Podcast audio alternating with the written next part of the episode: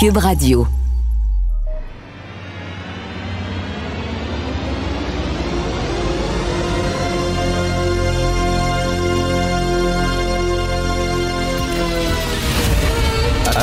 Attention, cette émission est laissée à la discrétion de l'auditeur. Les propos et les opinions peuvent choquer.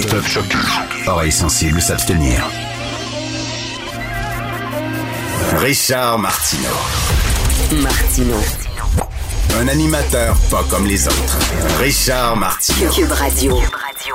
Alors, bonjour, bon mercredi. Merci d'écouter QUB Radio. Vous avez suivi ce qui se passe avec le Montréal Campus. Le Montréal Campus, c'est le journal de l'UQAM. Un excellent journal, vraiment très bon. Lorsque j'étais rédacteur en chef de l'hebdomadaire Voir à Montréal, il y a beaucoup de jeunes qui avaient commencé au Montréal Campus, qui après ça sont allés écrire à Voir, qui maintenant sont dans des médias, là, que ce soit le Devoir, le Journal de Montréal ou la Presse. C'est que le Montréal Campus fait à sa une. Isabelle Haché de la Presse en parle aujourd'hui, mais Mario Dumont en a parlé aussi, je crois, hier. Je pense qu'il avait interviewé le rédacteur en chef de Montréal Campus.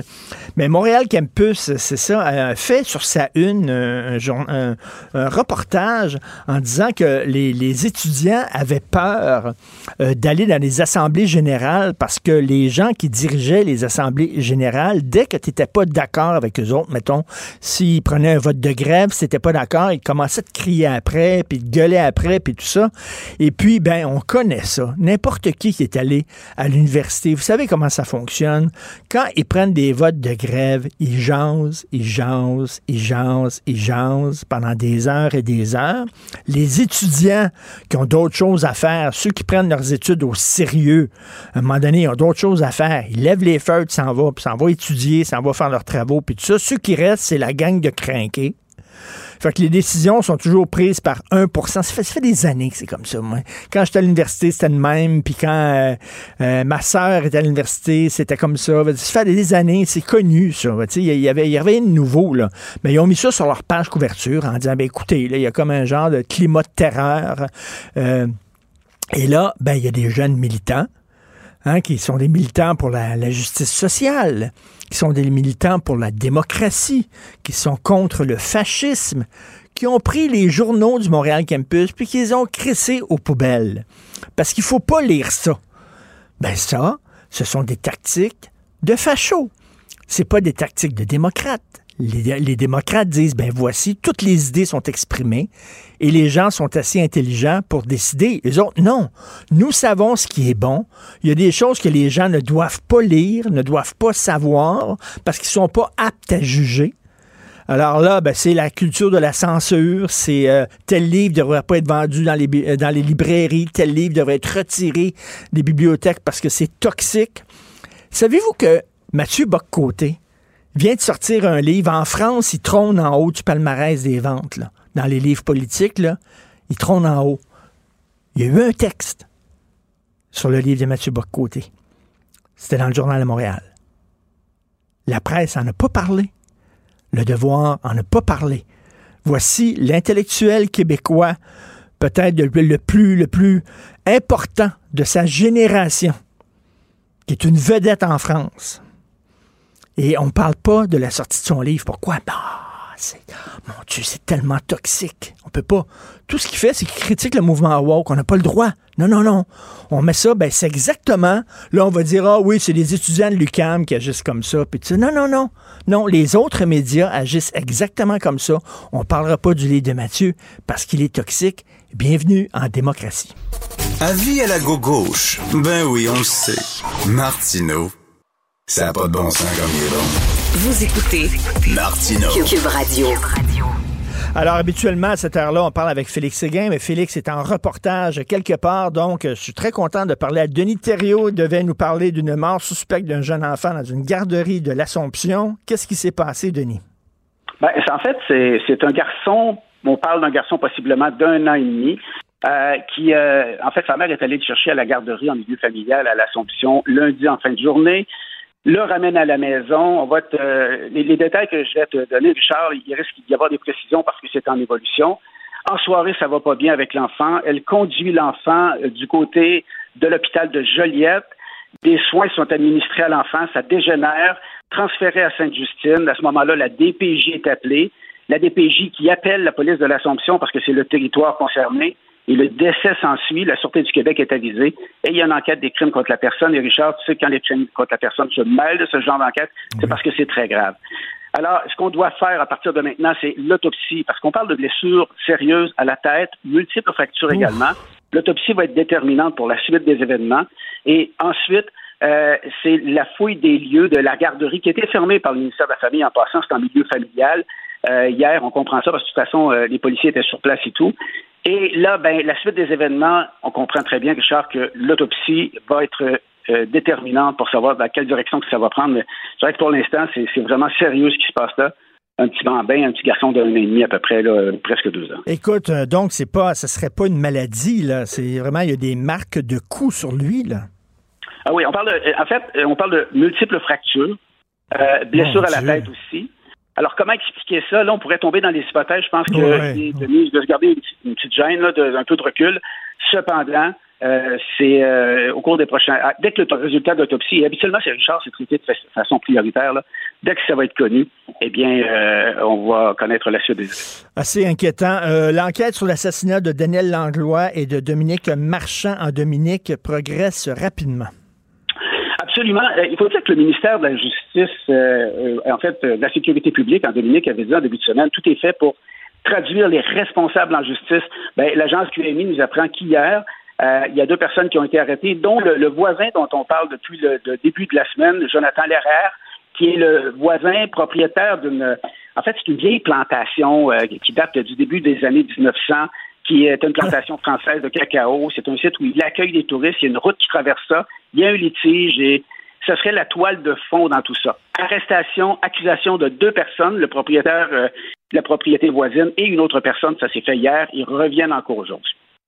Ça, c'est les gens qui tombent dans un genre de vision tunnel, hein, Denis. Là, ils sont en maudit contre leurs voisins. Mais si c'est ça qui s'est passé, là, on ne sait pas, là.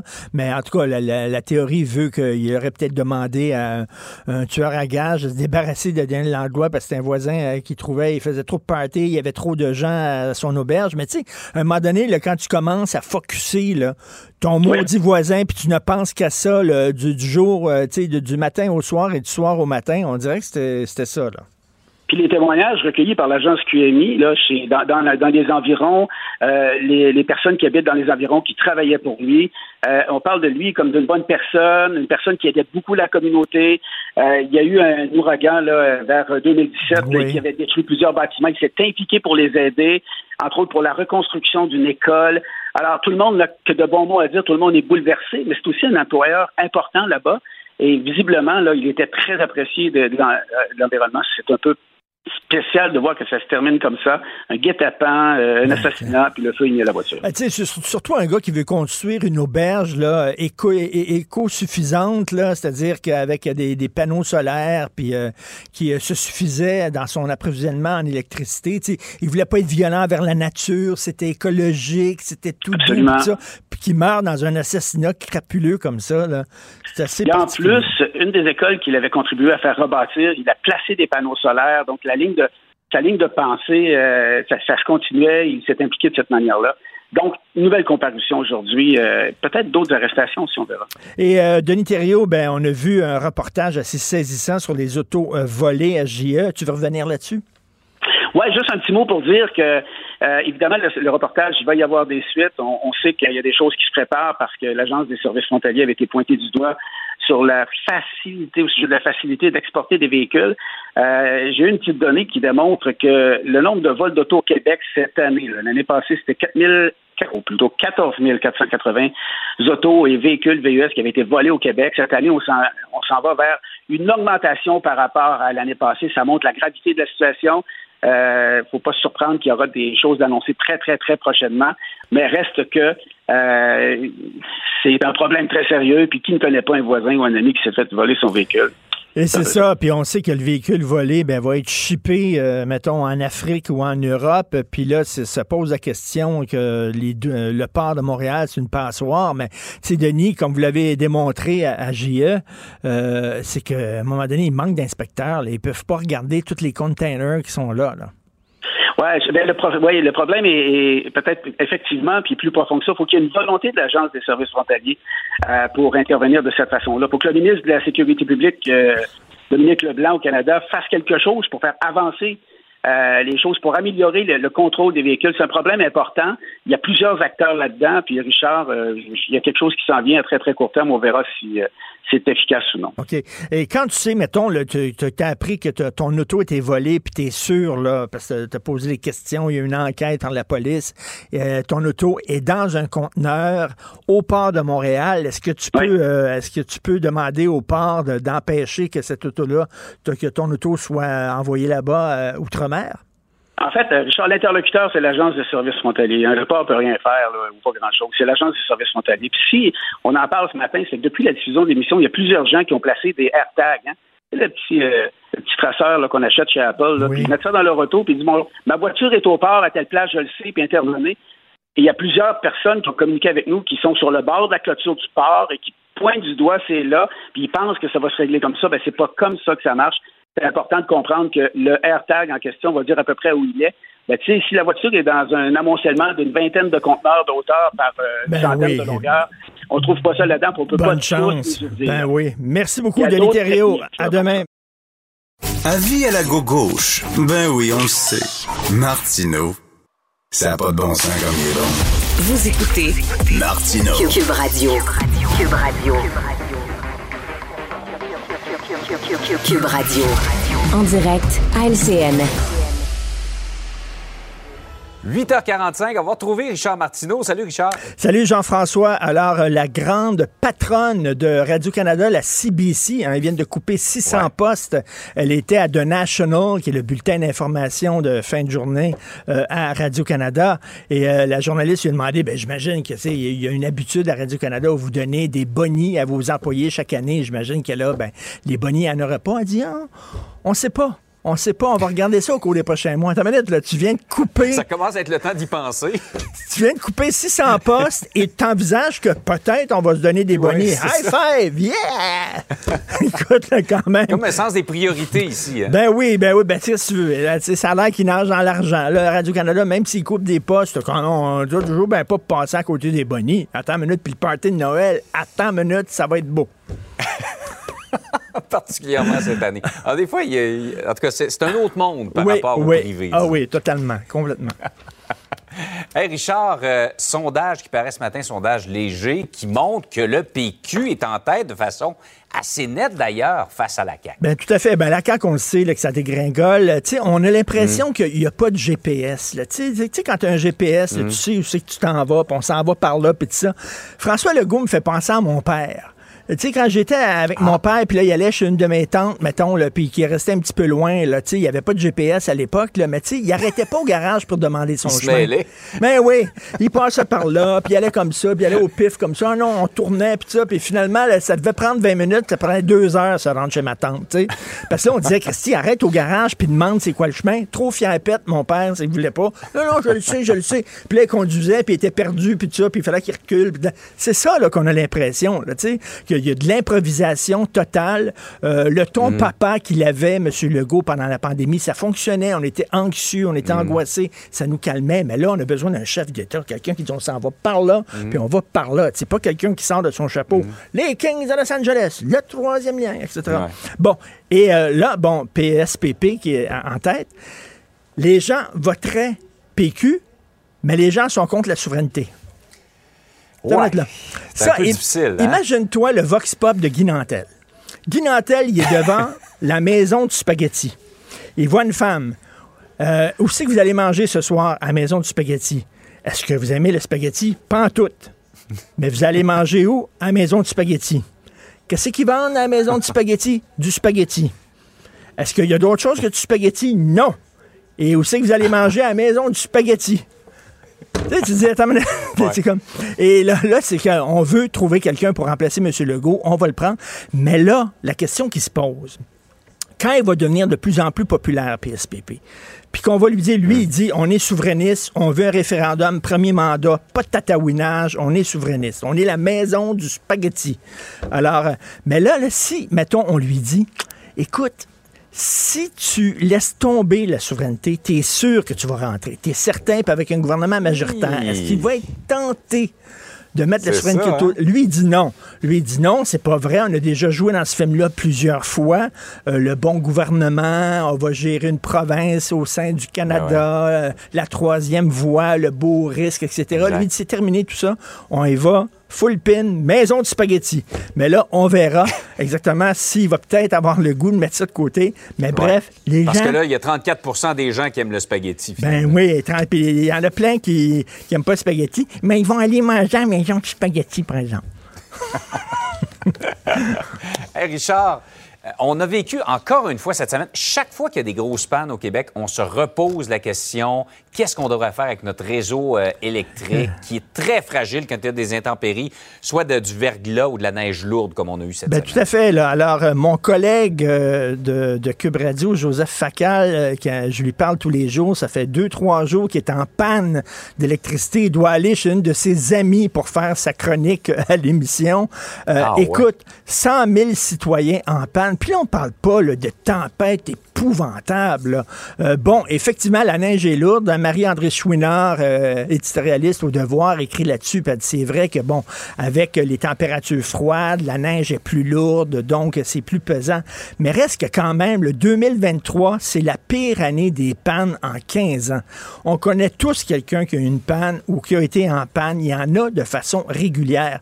Et là, on est en train, là, on a invité des entreprises là, à coût de millions à s'établir chez nous, puis on dit, on va vous donner de l'électricité. L'électricité, on en a, c'est plus quoi faire avec.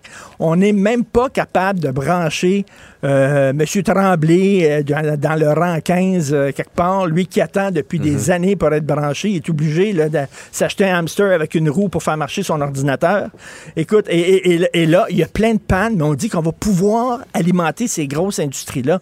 Je rappelle que la mission première d'Hydro-Québec, c'est d'offrir de l'électricité, aux citoyens québécois avant les entreprises. J'espère qu'on ne fera pas passer les entreprises avant. Tu sais, des fois, on a l'impression qu'ils font du délestage, des fois même. Là, on coupe l'électricité ici pour qu'il y en ait là-bas. Il y a beaucoup de pannes. On a un système extrêmement fragile. En 2020, Hydro-Québec s'est doté d'un plan de réduction des pannes. Et ça fonctionne, hein? C'est comme le plan de fluidité. C'est comme le plan de fluidité du trafic à Montréal. Oui, c'est ça. C'est tiguidou, là. On travaille là-dessus. Oui, ça fonctionne, mon gars. Alors, donc, des pannes, et il y en aura d'autres probablement, parce que l'hiver ne fait, malheureusement, que commencer.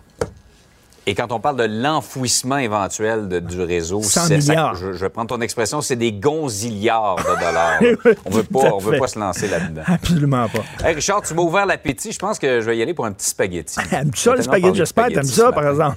Je vais aller à la maison du spaghetti. Salut, bonne journée. Salut, bye. Joignez-vous à la discussion. Appelez ou textez le 187 QUB Radio. 1877 827 2346.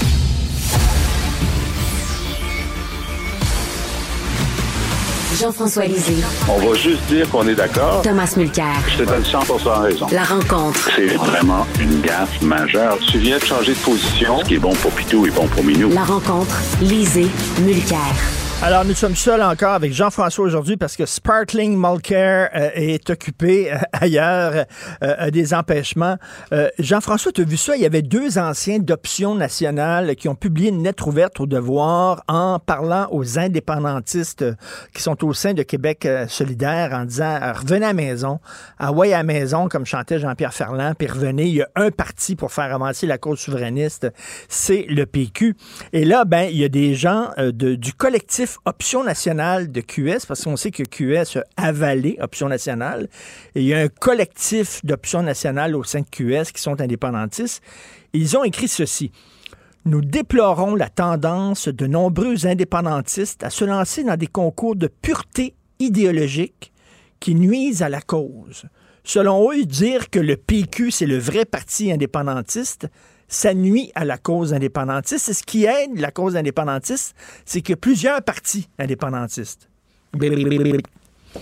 T'en penses quoi? Bon, là, on parle quand même d'un parti qui a eu, lorsqu'il existait, qui a eu 1 % des voix.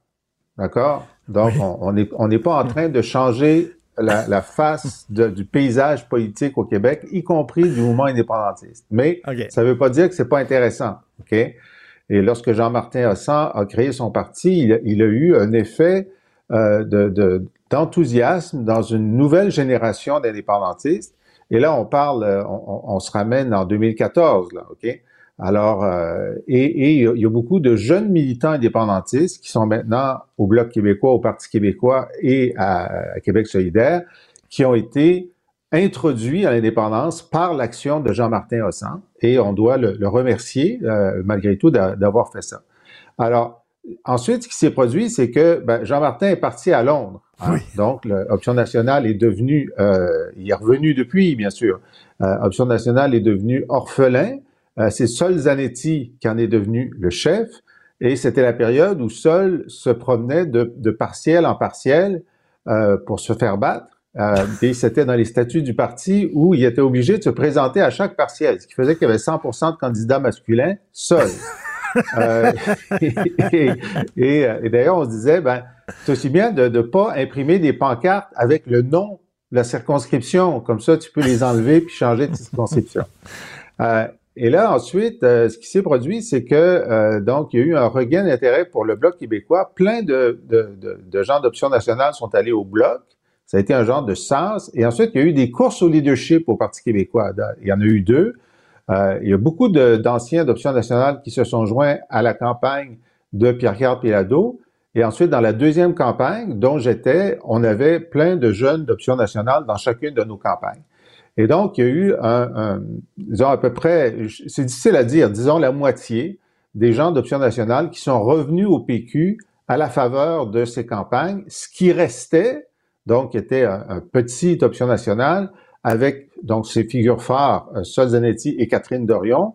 Eux ont négocié avec Québec solidaire pour une fusion pour qu'ils restent à l'intérieur de Québec solidaire. Et l'argument qu'ils utilisaient à l'époque, c'est de dire, de toute façon, Lisée, lui, qui est chef du PQ, il veut pas faire l'indépendance dans le premier mandat. Il disait, d'abord chasser les libéraux, ensuite réussir l'indépendance dans un deuxième mandat. Ça disait, de toute façon, il l'est plus, aussi bien d'aller à Québec solidaire parce qu'eux autres, dès le premier mandat, ils vont faire l'indépendance. Ben oui. C'est ce qui s'est produit, d'ailleurs. Ils ont été élus, puis ils ont fait l'indépendance dans le premier... Ah, non, je suis pas sûr que j'ai bien compris la trame. Quoi qu'il en soit... maintenant que le Parti québécois est revenu de sa phase Lisée avec PSVP qui dit non, nous on va faire, dès le premier mandat, on va faire l'indépendance, et qui en plus a posé des gestes, ce qu'on appelle anti-régime dans notre univers indépendantiste, on parle ça anti-régime, c'est-à-dire face au serment au roi, puis sur tous les enjeux, il est très très offensif sur l'indépendance, donc ça attire les indépendantistes. Alors donc, il y a ce groupe, là, tu dis, il y a deux d'Option nationale, mais il y avait une quinzaine de signatures qui ont dit, c'est le temps de quitter QS pour aller au Parti québécois. C'était sûr que ceux qui sont restés à QS allaient répondre. Mais là, sur l'enjeu, c'est vrai que pendant la course pour le porte-parola, je sais pas, c'est Christine Labrie qui a dit, c'est quand même bizarre que la majorité de nos électeurs soient pas indépendantistes. C'est comme si on était un parti féministe, puis la majorité de nos électeurs n'étaient pas féministes. Puis c'est vrai que le problème, c'est que t'es censé, si tu as une grande idée, une conviction, ça serait bien que tu commences à convaincre tes propres électeurs avant d'aller chercher les autres. Bon. Et là, dans leurs lettres, les 15 d'Option nationale ont attiré l'attention sur une statistique que j'avais vue aussi dans un des sondages qui est vraiment terrible, parce que le sondeur a demandé aux électeurs de Québec solidaire, est-ce que vous souhaitez que votre parti en fasse davantage, autant ou moins, pour promouvoir l'indépendance? Il y en a juste 14% qui ont dit davantage. C'est que là, les auteurs de la lettre ont dit, c'est comme si on était un parti écologiste, et que seulement 14% de nos électeurs voulaient qu'on en fasse plus pour l'environnement. On aurait un grave problème. Bon. Maintenant, moi, je fais une distinction entre les électeurs de QS, dont la grande majorité ne veulent pas l'indépendance, les militants où il y a un groupe qui tolère l'indépendance et une majorité qui veulent l'indépendance, et la direction, les porte-paroles qui sont indépendants, enfin, Gabriel Nadeau-Dubois, Émilie Lessard-Terrien, Amir Kadir, Françoise David, ce sont des vrais indépendantistes. Bon, ils veulent l'indépendance à gauche, mais ils veulent l'indépendance. Alors, donc, c'est vrai qu'il y a un genre de dissonance cognitive permanente à Québec solidaire, et des gens disent, bon, ben, écoutez, si vous voulez vraiment la faire, là, il y a un gars qui a l'air à vouloir le faire, il faudrait peut-être l'aider à gagner des circonscriptions et pas à se diviser le vote. Non, mais ça, c'est de la pureté idéologique, ça, de dire que le PQ est plus indépendantiste que Québec solidaire, c'est de la pureté idéologique. Non, c'est juste avoir les yeux devant les trous. Exact. Et c'est une défense, évidemment. Oui. On comprend. Si t'es Option nationale à l'intérieur de QS puis t'as pas décidé de quitter, ben, il faut que tu dises quelque chose. Bon, alors, c'est l'argument qui est à leur portée, c'est celui qu'ils utilisent. Il y a un deuxième argument qui a été avancé par Michel David dans le Devoir, je pense, hier ou avant-hier, où il disait, écoutez, si un jour le PQ prend le pouvoir puis veut faire une coalition pour un référendum, ben, et convaincre Québec solidaire de venir dans la coalition, c'est peut-être préférable qu'il reste des indépendantistes à Québec solidaire pour les convaincre. Ça, c'est un argument. Comme le même argument serait de dire, ben, c'est important qu'il reste des indépendantistes à la CAQ pour faire pression pour la CAQ pour qu'elle ne fasse pas campagne pour le non au prochain référendum. Mais ça, c'est la condition pour en arriver là, c'est que le PQ prenne le pouvoir. Et pour ça, ce serait bien que les indépendantistes votent pour le PQ.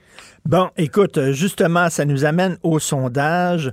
Les gens veulent PSPP à la tête du gouvernement, mais la majorité ne sont pas souverainistes. Et je disais ce matin à Jean-François Guérin, lors de mon segment à LCN, c'est comme si tu dis, moi, je vais aller manger à la maison du spaghetti, mais j'aime pas le spaghetti.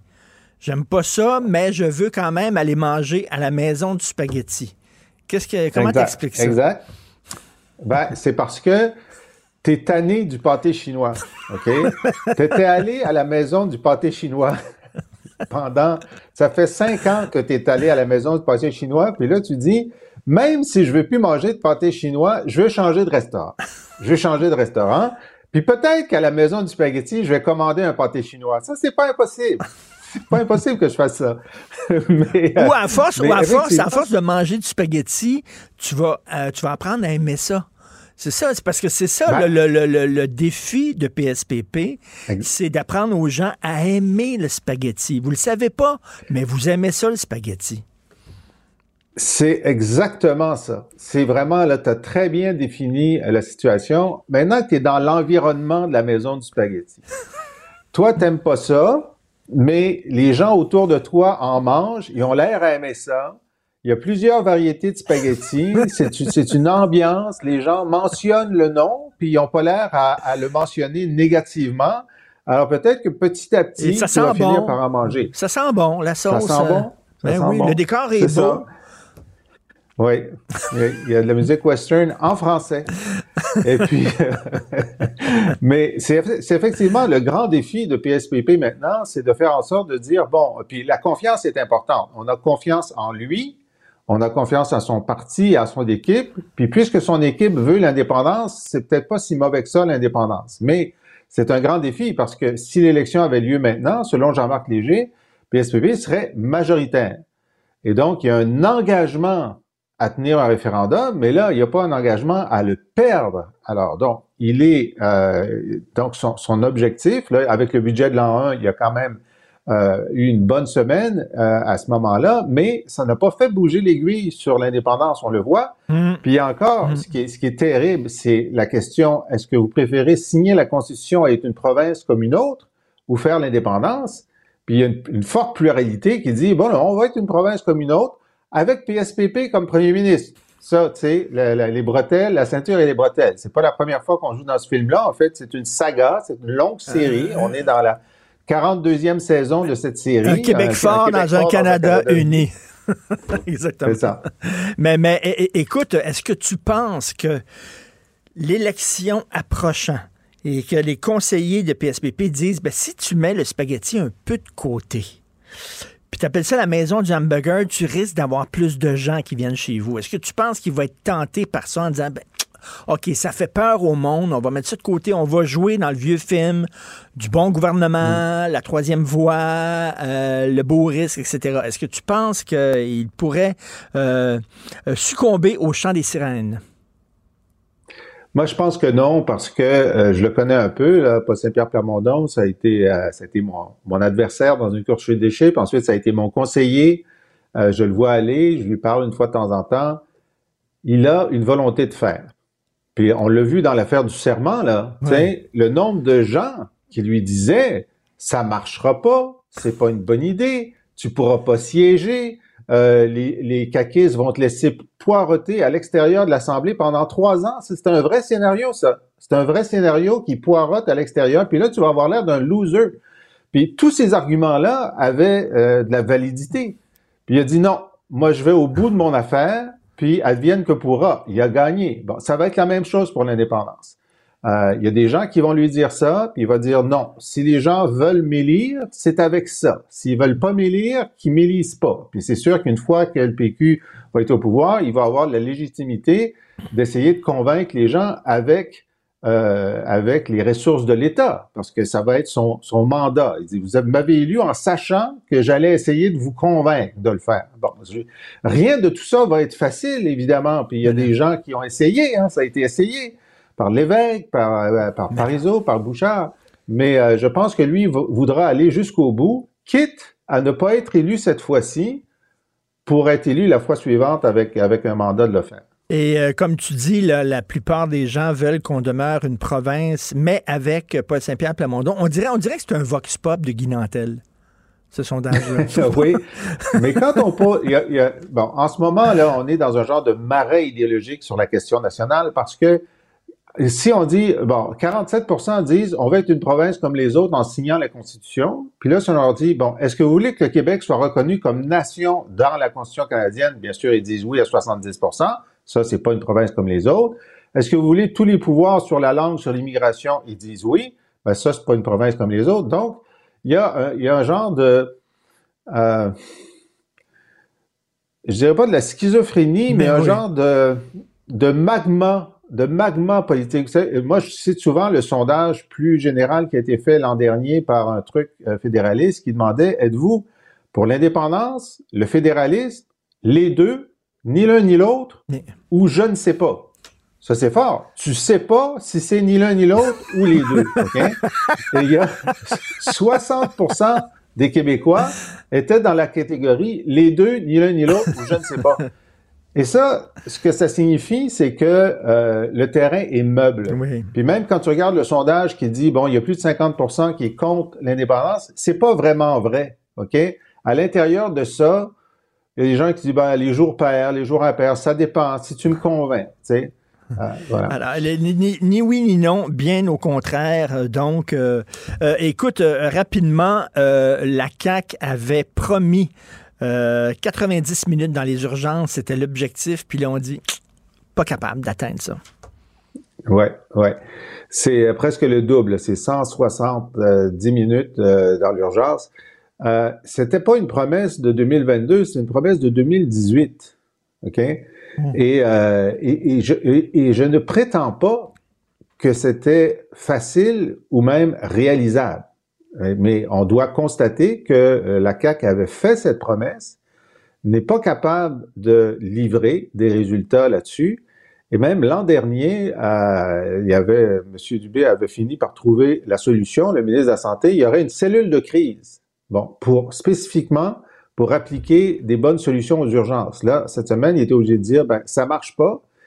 Puis c'est pas parce que la cellule de crise fonctionne pas, c'est parce que les gens appliquent pas les recommandations. Ben, là, on n'est plus dans l'étape où il faut planifier l'application des réformes. On est dans l'étape où on doit constater les résultats de la réforme.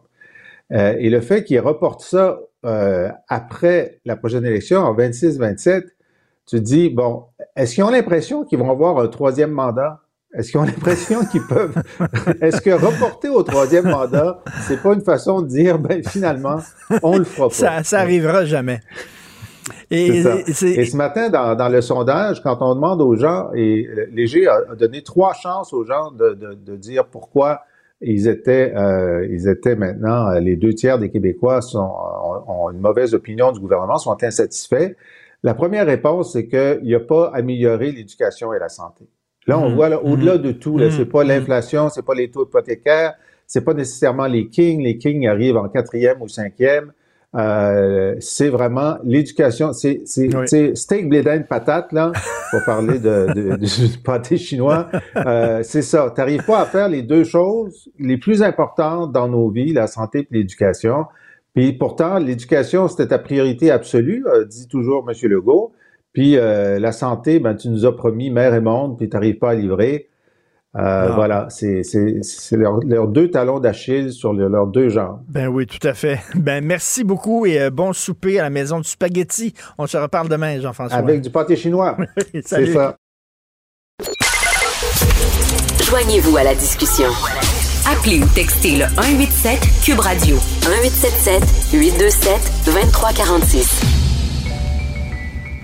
Je te rappellerai que 1,3 milliard, 44 milliards de dollars. C'est beaucoup, beaucoup d'argent. À partir de cet événement-là, il y a eu un point de bascule. Un directeur de la section argent, pas comme les autres. Yves Daou. Hey, Northvolt, tout le monde doit payer sa juste part de taxes municipales, sauf Northvolt. T'entends-tu la caisse enregistreuse, ben oui. Richard? Écoute, c'est vrai.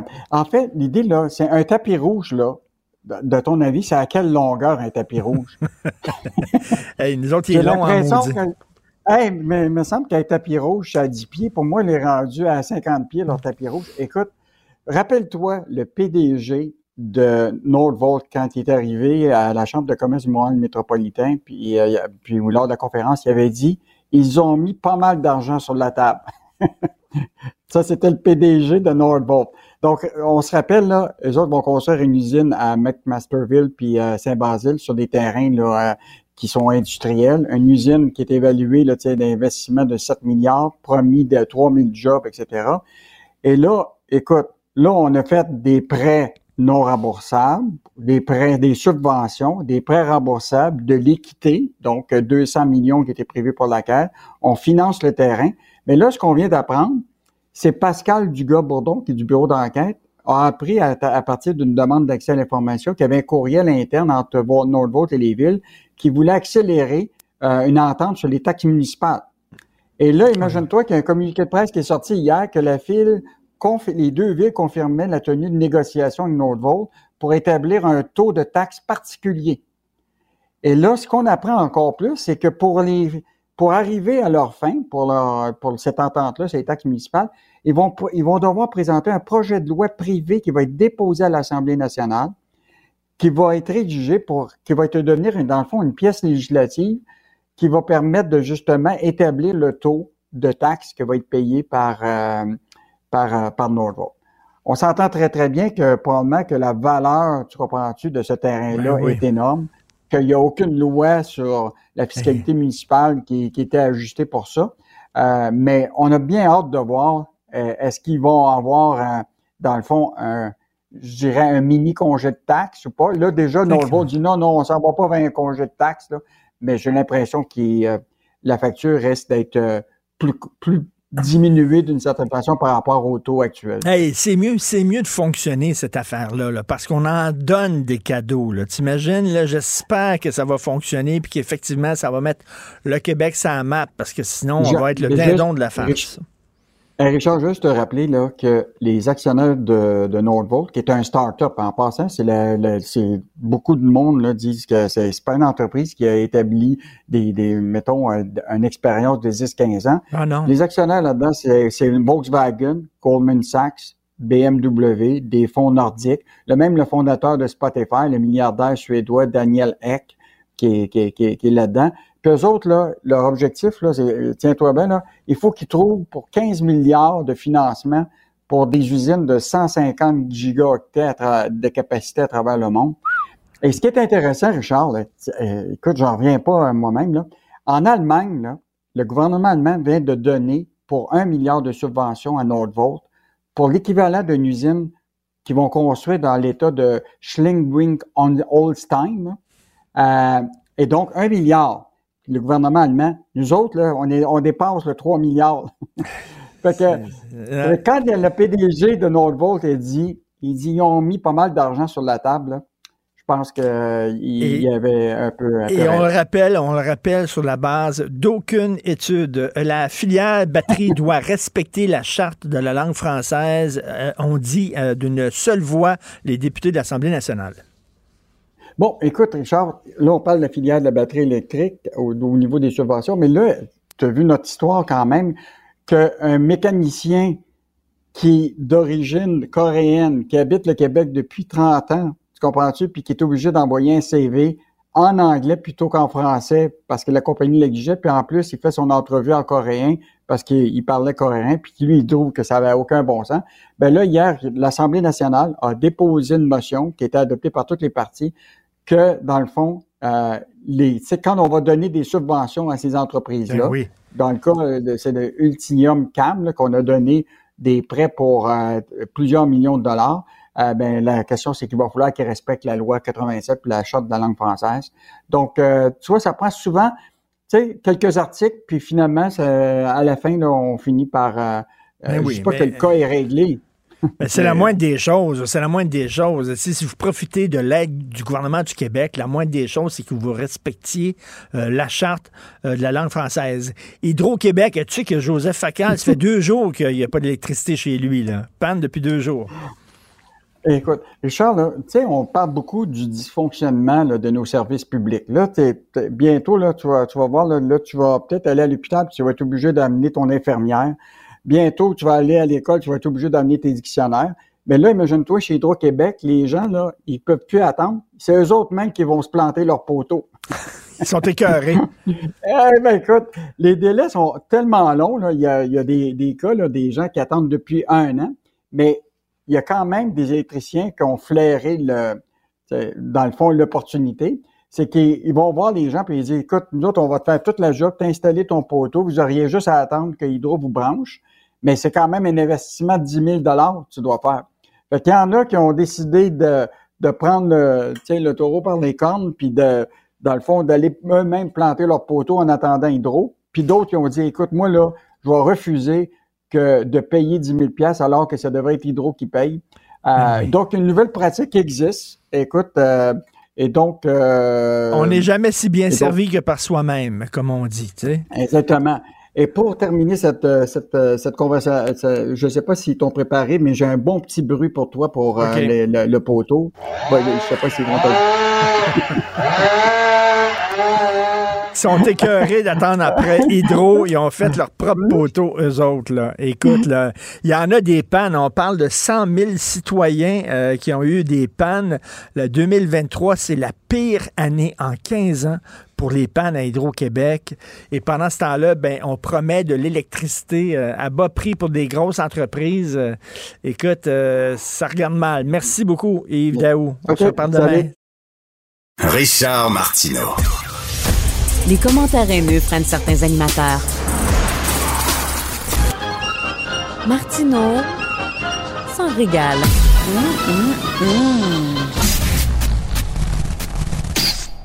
Alors, grâce à Vince McMahon, hein, la World Wrestling Federation, qui est devenue la World Wrestling Entertainment, la lutte est devenue un des plus gros shows au monde. C'est le plus gros show en ville, vraiment, là. Et là, ben, la World Wrestling Entertainment était toute seule, trônait toute seule, mais là, il y a une nouvelle ligue, la AEW, l'All Elite Wrestling, qui aimerait bien détrôner le géant. Et on va parler avec un gars de Gatineau qui est devenu une des vedettes de la nouvelle ligue, le All Elite Wrestling. C'est Evil Uno. C'est un lutteur de Gatineau qui est avec nous. Bonjour, Evil Uno. Bonjour, merci beaucoup de m'avoir aujourd'hui. Je suis très excité de vous parler. Ben merci. Dommage que ce soit par téléphone et qu'on puisse pas vous voir parce que vous avez habituellement un masque comme les lutteurs mexicains.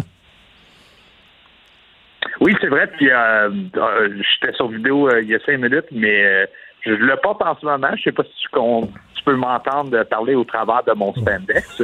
Oui, en ce moment, c'est ça que je suis en train de faire. Là. Hier, il y avait un match. Aujourd'hui, il y en a d'autres. Il y a d'autres combats qui sont présentés au Centre Bell. Est-ce qu'on peut, dire ton vrai nom, Evil Uno, ou t'aimes mieux garder ton nom d'artiste? Non, allez-y, c'est pas un problème. Je viens de Gatineau, puis je crois que c'est important que le monde sache que je le suis en plus. OK, bon, Nicolas Dansereau, de son vrai nom, hein, Nicolas Dansereau, il y a eu un texte très intéressant dans le Journal de Montréal, justement, et on dit qu'à l'image d'Obélix, Nicolas, tu es un peu tombé dans la lutte quand tu étais petit. Tu as commencé ça très jeune. Oui, j'ai fait mes premiers cours d'école à la lutte à l'âge de 14 ans. Puis mes premiers combats professionnels à l'âge de 16 ans. Ça fait maintenant 20 ans que je suis dans le monde de la lutte. Puis ça fait aussi 20 ans que je lutte sur la scène indépendante ici au Québec aussi. C'est-tu du sport ou c'est de l'entertainment? Parce que Robert Lepage, un grand homme de théâtre, Robert Lepage, c'est un fan de lutte. D'ailleurs, à son complexe de théâtre, le Diamant, à Québec, il présente des combats de lutte parce que pour lui, il dit que c'est une forme de théâtre. Alors pour toi, c'est-tu du sport ou c'est du théâtre? Je crois que c'est un petit peu dans le milieu. C'est certain que c'est pas seulement un sport parce qu'il y a un aspect charisme, il y a un aspect showmanship. Le spandex, par exemple, c'est pas une portion qui est dédiée au sport, c'est plus se présenter dans une image. Mais moi, j'ai tout le temps cru que c'est un sport extrême avec un petit peu de théâtre. C'est plus c'est une forme d'art, comme aller au Broadway ou aller à l'impro, ou aller voir des comédiens, même aller voir des bands. C'est très similaire en art. C'est structuré d'une façon strictement dans notre monde. Mais nous, notre formule, c'est le sport. C'est se frapper, c'est faire des culbutes, c'est lancer quelqu'un par-dessus notre tête. Mais à la fin, oui, c'est du théâtre. Il faut que tu trouves un personnage. Hein. La lutte que je regardais quand j'étais jeune, il y avait les poudrés d'Hollywood, il y avait toutes sortes de personnages comme ça, là, flamboyants. Donc, toi, comment t'es arrivé au personnage de Evil Uno? Ça fait quand même 20 ans que je lutte. Originalement, je n'étais pas un méchant. Je l'aurais pas dit aussi facilement dans mon nom. Quand j'ai commencé, j'étais Play Uno. J'étais gentil, j'avais 16 ans. C'est très dur à huer quelqu'un qui est si jeune. Mais au cours des années, j'ai réalisé que mon personnage, le fait que je peux parler plus de langue, le fait qu'avec mon match, je peux me présenter en tant qu'un vilain, un méchant, j'ai changé ça au cours des dernières 10 années. Puis, tu sais, une grosse portion de la présentation, c'est porter un masque, porter un beau suit, avoir l'air d'un méchant que tu verrais de l'autre côté de Batman ou de Superman ou de Spider-Man.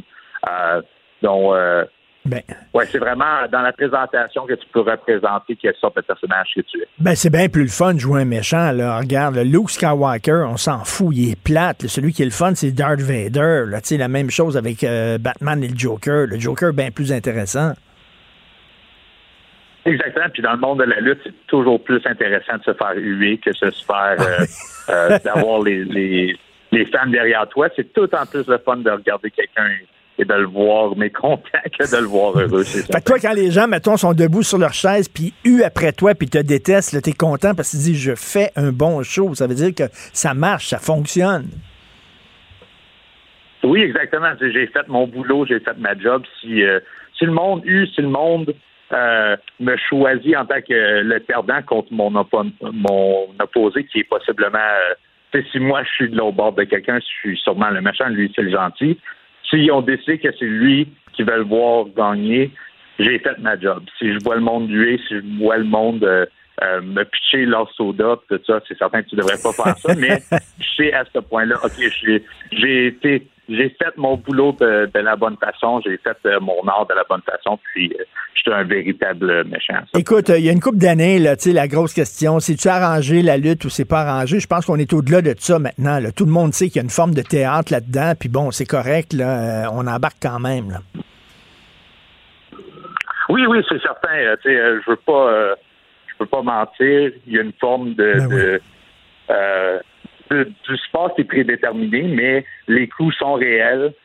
J'ai eu ample J'ai pas eu de chirurgie dans ma vie, j'ai été très chanceux dans la lutte, mais j'en connais beaucoup de lutteurs qui ont des blessures, cassées, qui ont le dos cassé, des blessures. Oui, j'ai eu des dislocations d'épaule au moins une vingtaine de fois aux dernières 20 ans. Les bleus que je me présente avec chaque semaine sont vrais. Mais oui, il y a une portion qui est prédéterminée, c'est certain. C'est comme une chorégraphie. Est-ce que tu pratiques tes chorégraphies en disant, ben là, je vais faire tel move, etc. Puis, il y a des moves spectaculaires, là, et bien sûr, là, debout sur les cordes, puis te lancer sur le matelas, etc. Est-ce que tu essaies de développer des excuse-moi l'anglicisme, mais des moves qui sont à toi, qui sont inédits, originaux?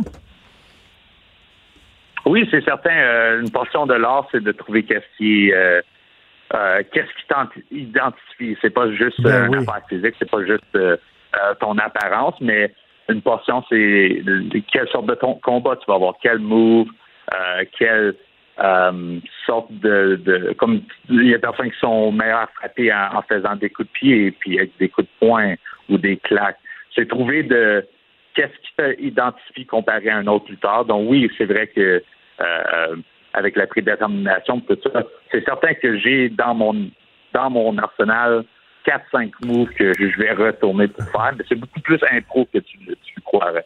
Écoute, dans le texte du Journal de Montréal, tu dis que tu avais 14 ans quand tu as commencé, puis justement, c'est un peu pour ça que tu te masquais la face, pour cacher aux gens le fait que tu étais très jeune. Oui, avec l'âge de 14 ans quand j'ai commencé, puis 16 ans dans des combats professionnels, mon but, c'était de porter un masque pour cacher le fait que j'étais si jeune, pour que possiblement j'aurais la chance de me démontrer plus.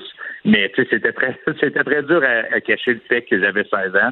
J'avais quand même le corps d'un enfant de 16 ans aussi.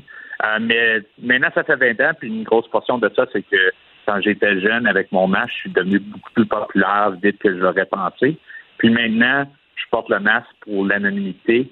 Je peux aller faire mes grosseries, je peux aller sortir avec ma femme pendant la semaine, puis il n'y a pas personne qui va me déranger. Tu sais, c'est vraiment... maintenant, en tant qu'un adulte, il y a beaucoup plus d'avantages que je n'avais pas réalisé quand j'étais jeune, mais au début, oui, c'est vrai. J'ai fait ça strictement pour cacher le fait que j'avais ça. Écoute, je suis allé, moi, dans des combats de lutte dans des sous-sols d'église, puis il y avait des enfants, là, qui tripaient au bout. Les gros shows, comme tu présentes ce soir au Centre Bell, il y a beaucoup d'adultes.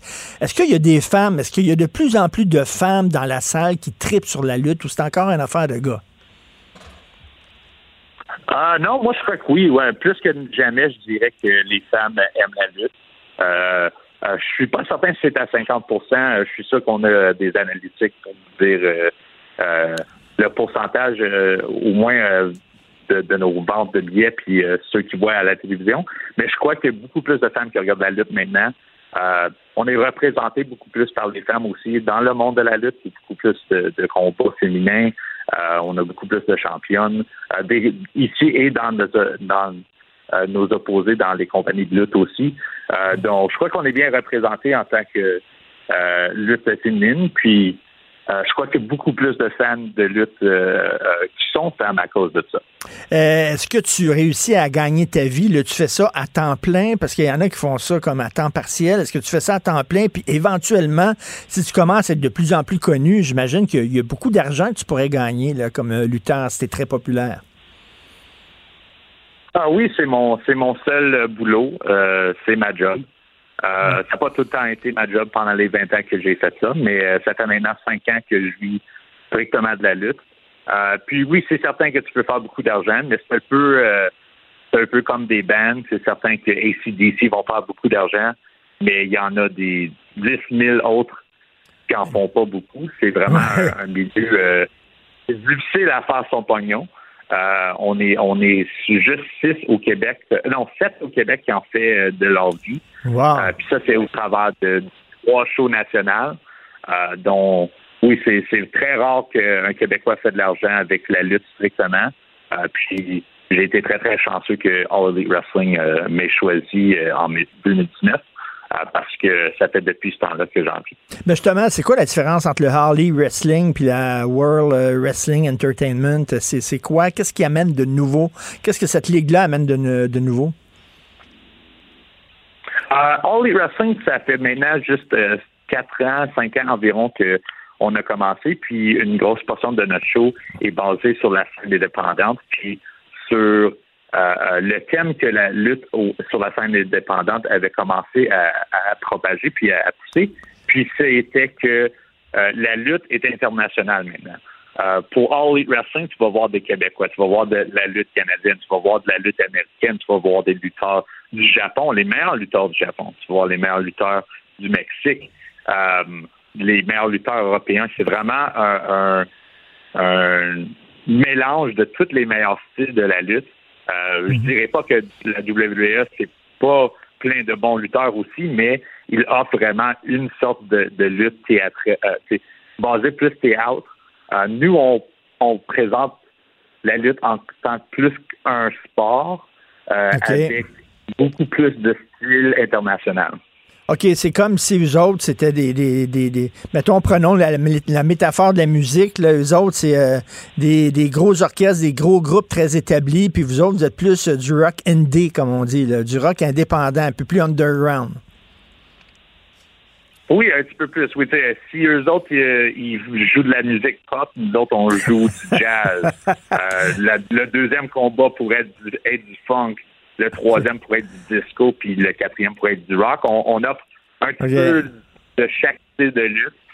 Mais oui, c'est certain que le niveau, eux autres, c'est le niveau le plus manufacturé de lutte. Nous, c'est plus un style indépendant, puis plus freeform. Et écoute, ce soir, tu te bats contre qui au Centre Bell?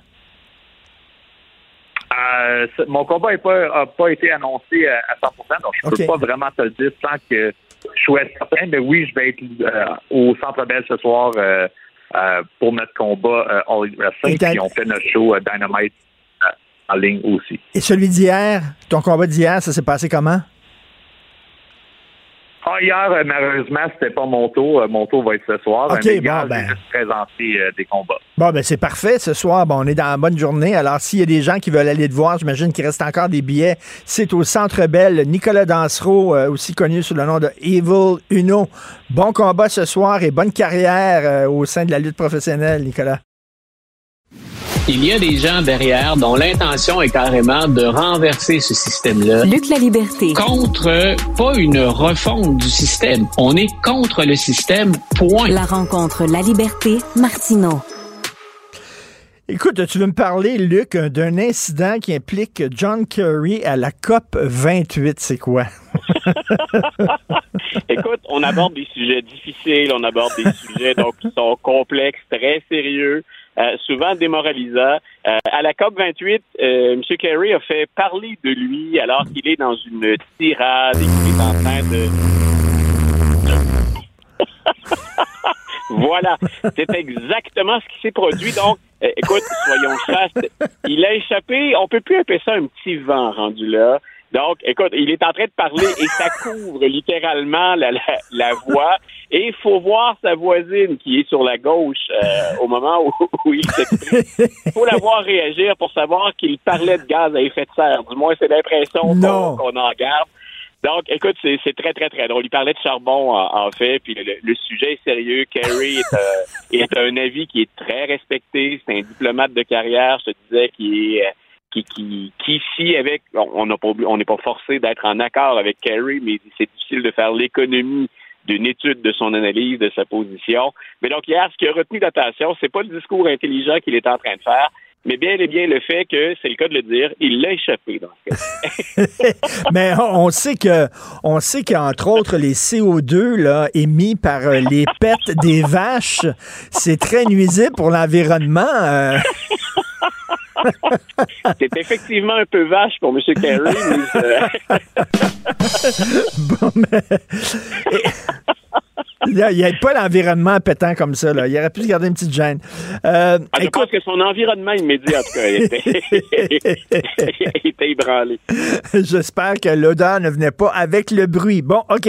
Alors, Joe Biden a affirmé que lui, ça ne tentait pas vraiment de se présenter, mais finalement, s'il a décidé de sauter dans l'arène, c'est pour sauver la nation. C'est pour sauver la nation de Trump.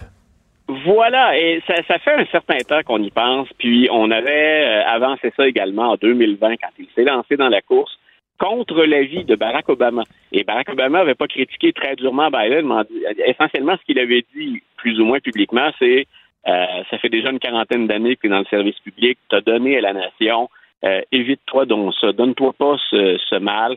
Et finalement, Biden était allé de l'avant, puis il est parvenu, on le sait maintenant, à dominer Donald Trump par près de 8 millions de voix. Cette fois-là, donc, il y a plein de gens qui disent pourquoi M. Biden reste. Il avait clairement laissé entendre qu'il était là pour une transition, qu'il n'était là que pour faire ou pour compléter un seul mandat. Et là, hier, Biden a étonné plein de gens, j'imagine son entourage aussi, et il a dit « Je suis pas certain, si Donald Trump n'était pas dans la course, je suis pas certain que je plongerais à nouveau. Je suis pas certain que je serais candidat pour 2024. » Ça fait ni une ni deux, bien sûr, autour de ça. Républicains et démocrates ont récupéré la balle au bond. Les démocrates qui se disent, on exerce des pressions, certains d'entre nous, pour qu'il, du moins, on a exercé des pressions pour qu'il laisse sa place, pour qu'il prépare la relève. Dans les sondages, ça ne va pas bien et ça ne s'améliore pas. On s'est dit, pourquoi il se tasse pas, finalement? Donc, il semble que ce soit l'idée de regrouper les forces, comme il est parvenu à le faire en 2020, contre Donald Trump, qu'il maintienne. Et ce qu'il répète inlassablement, c'est... Puis il a un peu raison aussi. C'est le sort de la démocratie est en jeu. Écoutez Donald Trump, regardez-le aller, regardez de qui il est entouré. Il y a un risque bien réel pour les institutions démocratiques. Mais donc, ça fait ni une ni deux. Je répète, il y a plein de gens qui souhaitent avoir un autre duel, même s'il est très tard. À un an, un peu moins d'un an du vote, il y a plein de gens qui aimeraient avoir un autre duel que Donald Trump et Joe Biden. Et on se répète souvent, mais à plus de 300 millions d'Américains, qu'on ait ces deux candidats-là qui ont des défauts bien différents, mais qui en ont, écoute, c'est un constat, plusieurs trouvent ça triste. Mais écoute, c'est une drôle d'affirmation en disant, ça me tentait pas de me lancer, mais je l'ai fait pour protéger. Mais ça tentait pas plus que ça, pourquoi tu t'es lancé d'abord? C'est un peu bizarre quand même. Il y a cette idée, Biden a joué là-dessus, il ne va pas trahir ce qu'il fait depuis qu'il a annoncé qu'il serait candidat en 2020. Autant sur la scène internationale que sur la scène nationale, il y a un fil conducteur pour Joe Biden, c'est « sauvons la démocratie ». Sauvons la démocratie à l'international, sauvons la démocratie, ça peut être Taïwan, ça peut être l'Ukraine, ça peut être Israël d'une certaine façon, et c'est « sauvons la démocratie chez nous aussi ». Plus on avance dans le temps, plus il y a des condamnations de gens de l'extrême droite, plus on en apprend autour des procès de Donald Trump, et plus on regarde le financement de certaines opérations, plus on constate que, un peu comme c'est le cas ailleurs dans le monde occidental, l'extrême droite est en pleine ascension également aux États-Unis. Elle est même en ascension, le seul parallèle que je peux faire, puis je veux surtout pas qu'on m'accuse de parler de nazisme ou d'Hitler, parce que c'est une porte facile, mais la dernière fois que j'ai vu l'extrême droite aux États-Unis aussi en forme, c'est les années 20 et les années 30. Donc, ça a toujours été là, ça a toujours couvé, mais c'était relativement marginal.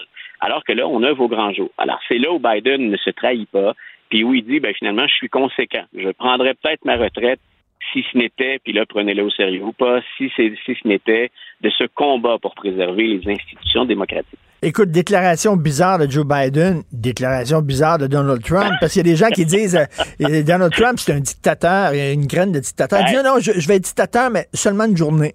C'est quoi ça? Écoute, c'est du Donald Trump pur, 100% pur. Il y a de nos auditeurs qui disent parfois, puis c'est le cas aux États-Unis aussi, mais pourquoi vous continuez à en parler? Parce qu'il est le candidat jusqu'à maintenant pour 2024, parce qu'il risque d'être président, et qu'un ancien président qui se retrouve 4 fois devant les tribunaux pour des choses très graves, c'est du jamais vu. Je me passerais d'en parler si j'en avais le luxe. Donc, M. Trump, hier, s'exprime après qu'on l'ait accusé de nombreuses fois d'être un dictateur en devenir ou à tout le moins un meneur autoritaire. Il est en terrain ami hier avec Sean Hannity, qui est de Fox News. On est en Iowa.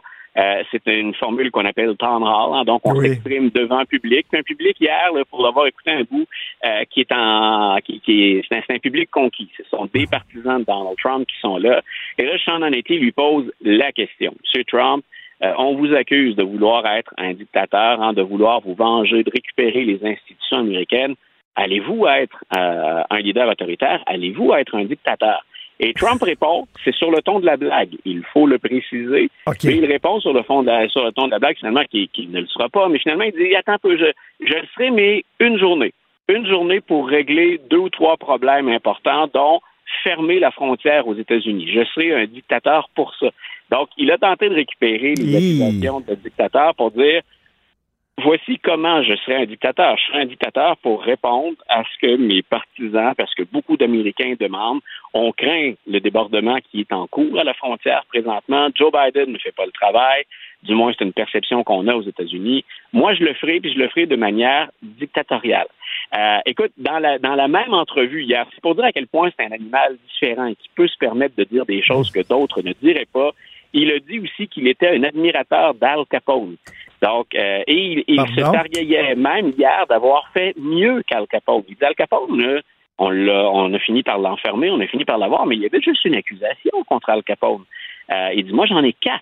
Donc, écoute, faire campagne, tenter de convaincre des gens en Iowa en se comparant à un des parrains de les mafias les plus connus, mais les plus controversés aussi, il n'y a que Donald Trump pour faire ça. Il n'y a aucun autre politicien qui approcherait un sujet comme celui-là, mais il s'est littéralement comparé, même version améliorée, à Al Capone. Alors, écoute, là, il y a des gens qui disent c'est un dictateur en puissance, il dit bah rien pour une journée, et il y a des gens qui disent non, c'est pas un dictateur, c'est un brigand, c'est un bandit. Ben il dit oui, effectivement, je me compare à Al Capone.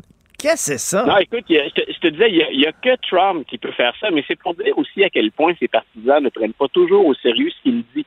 On en a souvent parlé, c'est ce bras d'honneur au système qu'on veut encourager avec Donald Trump. Ensuite, quand Donald Trump se donne en spectacle, et c'est ce qu'il faisait hier, ben, il y a bien des gens qui s'amusent de ce qu'il va dire, et ils ne prennent pas ça au sérieux. C'est là où parfois, c'est là où je me sépare des partisans de Donald Trump. C'est qu'au travers de ça, quand on regarde les faits, puis quand on étudie les dossiers pour lesquels il est devant les tribunaux, il y a un danger bien réel. Il faut le prendre au mot plus souvent que pas. Donc, alors, répétons ça là, pour être bien sûr qu'on est clair. Donc, Donald Trump qui dit « Je ne sais dictateur que pour une journée ». Et Al Capone, c'est de la petite bière, finalement. Il n'avait qu'un seul procès. Moi, j'en ai 4. Hallucinant. Liz Cheney, qui songe à se porter candidate en 2024. Pour ceux qui ne suivent pas vraiment la politique américaine de très près, Liz Cheney, c'est qui? Donc, Liz Cheney, c'est d'abord, en partant, elle va s'en distinguer par la suite, s'en distancier. Elle est la fille de Dick Cheney. Je prends la peine de mentionner ça parce que l'ancien vice-président et sa fille, ça a été pendant un temps, ça n'existe pas, c'est l'expression, mais ça a été un temps la royauté au Parti républicain. C'est-à-dire qu'on était des républicains purs et durs, on était des vrais conservateurs, on était derrière Dick Cheney, derrière George W. Bush et derrière ce qu'incarne ensuite sa fille Liz Cheney. Pour bien montrer à quel point le Parti républicain a évolué très rapidement, puis il y en a plusieurs qui ne disent pas dans la bonne direction, Mme Cheney a dû ensuite subir les foudres de Donald Trump quand elle a commencé à se distancier du Trumpisme et de ceux qu'on appelle les MAGA. Et elle s'est retrouvée sur la fameuse commission qui a mené à des accusations en destitution contre Donald Trump. Donc, ce qu'elle a dit, c'est ça, ce n'est pas être conservateur. Et elle a carrément dénoncé les mensonges à répétition et les attaques contre les institutions américaines. Ça l'a donc mis en froid avec sa propre formation politique. On a collé plus à Donald Trump qu'on a collé à Liz Cheney. Quand elle a mis son siège en jeu, donc on lui a opposé des adversaires et elle a maintenant dû se retirer. Elle a été donc représentante à la Chambre des représentants et elle est maintenant sur la ligne de touche. Quand elle dit « je veux me présenter », il faut savoir que ça arrive en même temps que la sortie de son livre « Oath of Office ». Donc, c'est-à-dire le serment d'honneur ou le serment des politiciens pour servir la Constitution. Ça a peut-être uniquement servi à mousser un livre qui devrait contenir des révélations qui sont assez choquantes et assez dures, certaines qu'on connaît déjà à l'encontre de Donald Trump. Mais donc, Mme Cheney n'a pas fermé la porte quand on l'a interrogée. Elle a dit « oui, je songe à me présenter ». Et ça n'a pas été long. Si vous allez voir aujourd'hui le Washington Post, on a réservé un article, donc une chronique d'opinion forte pour dire « ne fais pas ça ». Ne fais pas ça parce que si tu veux éviter Donald Trump, si tu dis que tu es là pour défendre les institutions, tiens-toi à l'écart. Les votes que tu vas les prendre à Joe Biden et tu vas les prendre aux démocrates. Si tu veux vaincre Donald Trump, ta meilleure solution pour 2024, c'est d'espérer une victoire démocrate. Donc, on verra ce que ça donne comme impression aussi, c'est que quand je parlais tout à l'heure, où j'évoquais l'insatisfaction à l'égard de Trump et de Biden, les deux ne sont pas très populaires. On a un certain nombre de candidatures indépendantes qui planent autour de 2024 actuellement. Et une candidature indépendante, ben, tout le monde a fait le calcul, ça vient diviser le vote. Alors, il faudra voir à qui, si jamais ces candidatures-là devaient se confirmer, à qui on enlève le plus de votes. Robert Kennedy Jr., par exemple, qui a commencé comme démocrate et maintenant indépendant, dans les sondages, on dit que c'est Donald Trump qui prend des votes. Et il va chercher le même électorat un peu complotiste, là. C'est lui qui va les chercher. Mme Cheney, au contraire, qui, elle, est une républicaine, c'est aux démocrates, donc qu'elle va nuire. Alors, c'est intéressant à suivre. Ça montre qu'il y a de l'insatisfaction. Moi, je pense que ces gens-là vont éventuellement rentrer dans le rang, puis qu'on aura un deuxième combat de coq, mais de combat de coq du troisième âge. Donc, on aura, comme ton invité précédent, donc un match de lutte, et je ne sais pas dans quel style, donc le style gérontocratique, mais on risque donc de retrouver les mêmes deux personnages qu'en 2020. Ben, merci beaucoup, mais c'est intéressant de savoir qu'il y a quand même des gens qui portent la voix de la raison au sein du Parti républicain. Merci, Luc Laliberté, on se reparle demain. Martineau.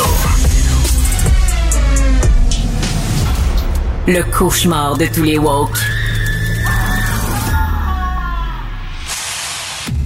Imaginez qu'on fasse un comité sur la condition masculine. Vous savez, par exemple, les suicides, les dépressions chez les hommes, les retards dans le milieu scolaire et tout ça. On décide, bon, qu'est-ce qui va mal avec les hommes au Québec? Puis on fait un comité de sages pour étudier ça.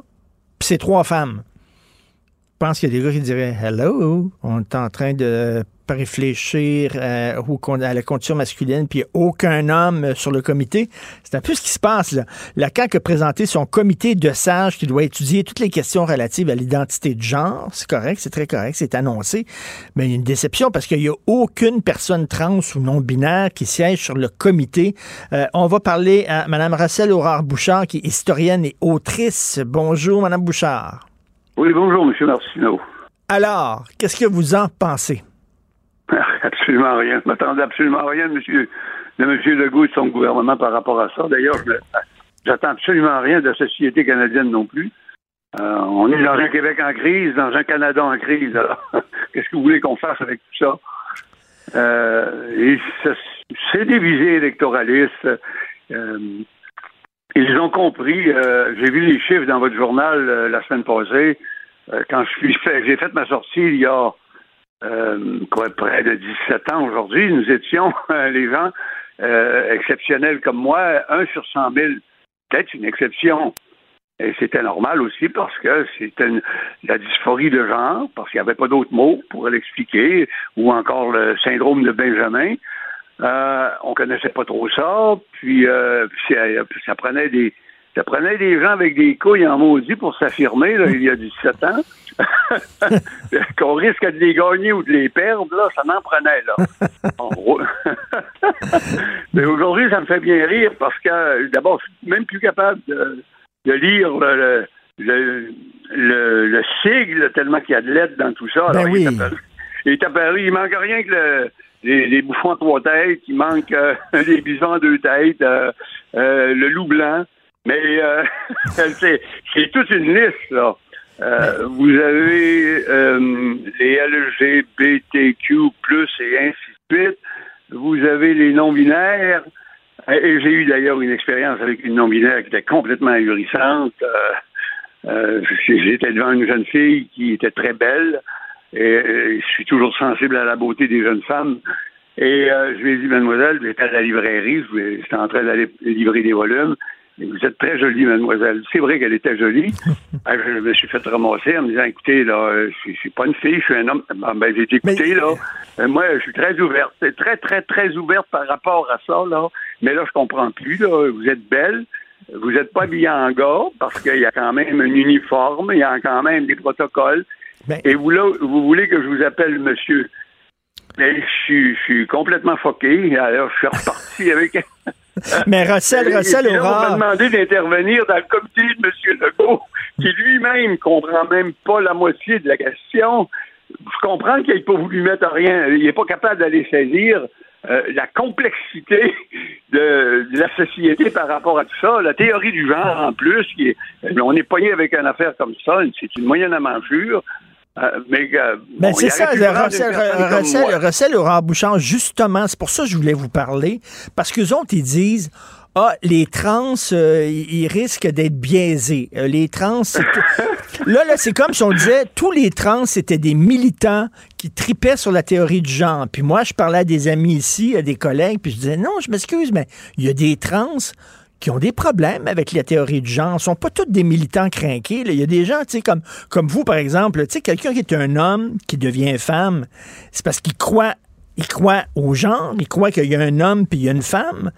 Si quelqu'un dit « Mais moi, je sens que je suis une femme dans un corps d'homme puis je veux changer », c'est parce que vous croyez qu'il y a des femmes puis qu'il y a des hommes. Puis là, quand vous confrontez des gens qui disent « Non, il n'y a pas de femme puis il n'y a pas d'homme, ça n'existe pas », ben là, vous dites « Voyons, c'est parce que j'ai fait la transition, moi, c'est parce que c'est important pour moi. » Tu sais, on met dans le même paquet LGBTQ+, un paquet de monde. Oui, mais on ne l'est pas. Je regrette là, la théorie du genre. Pour moi, d'abord, c'est une...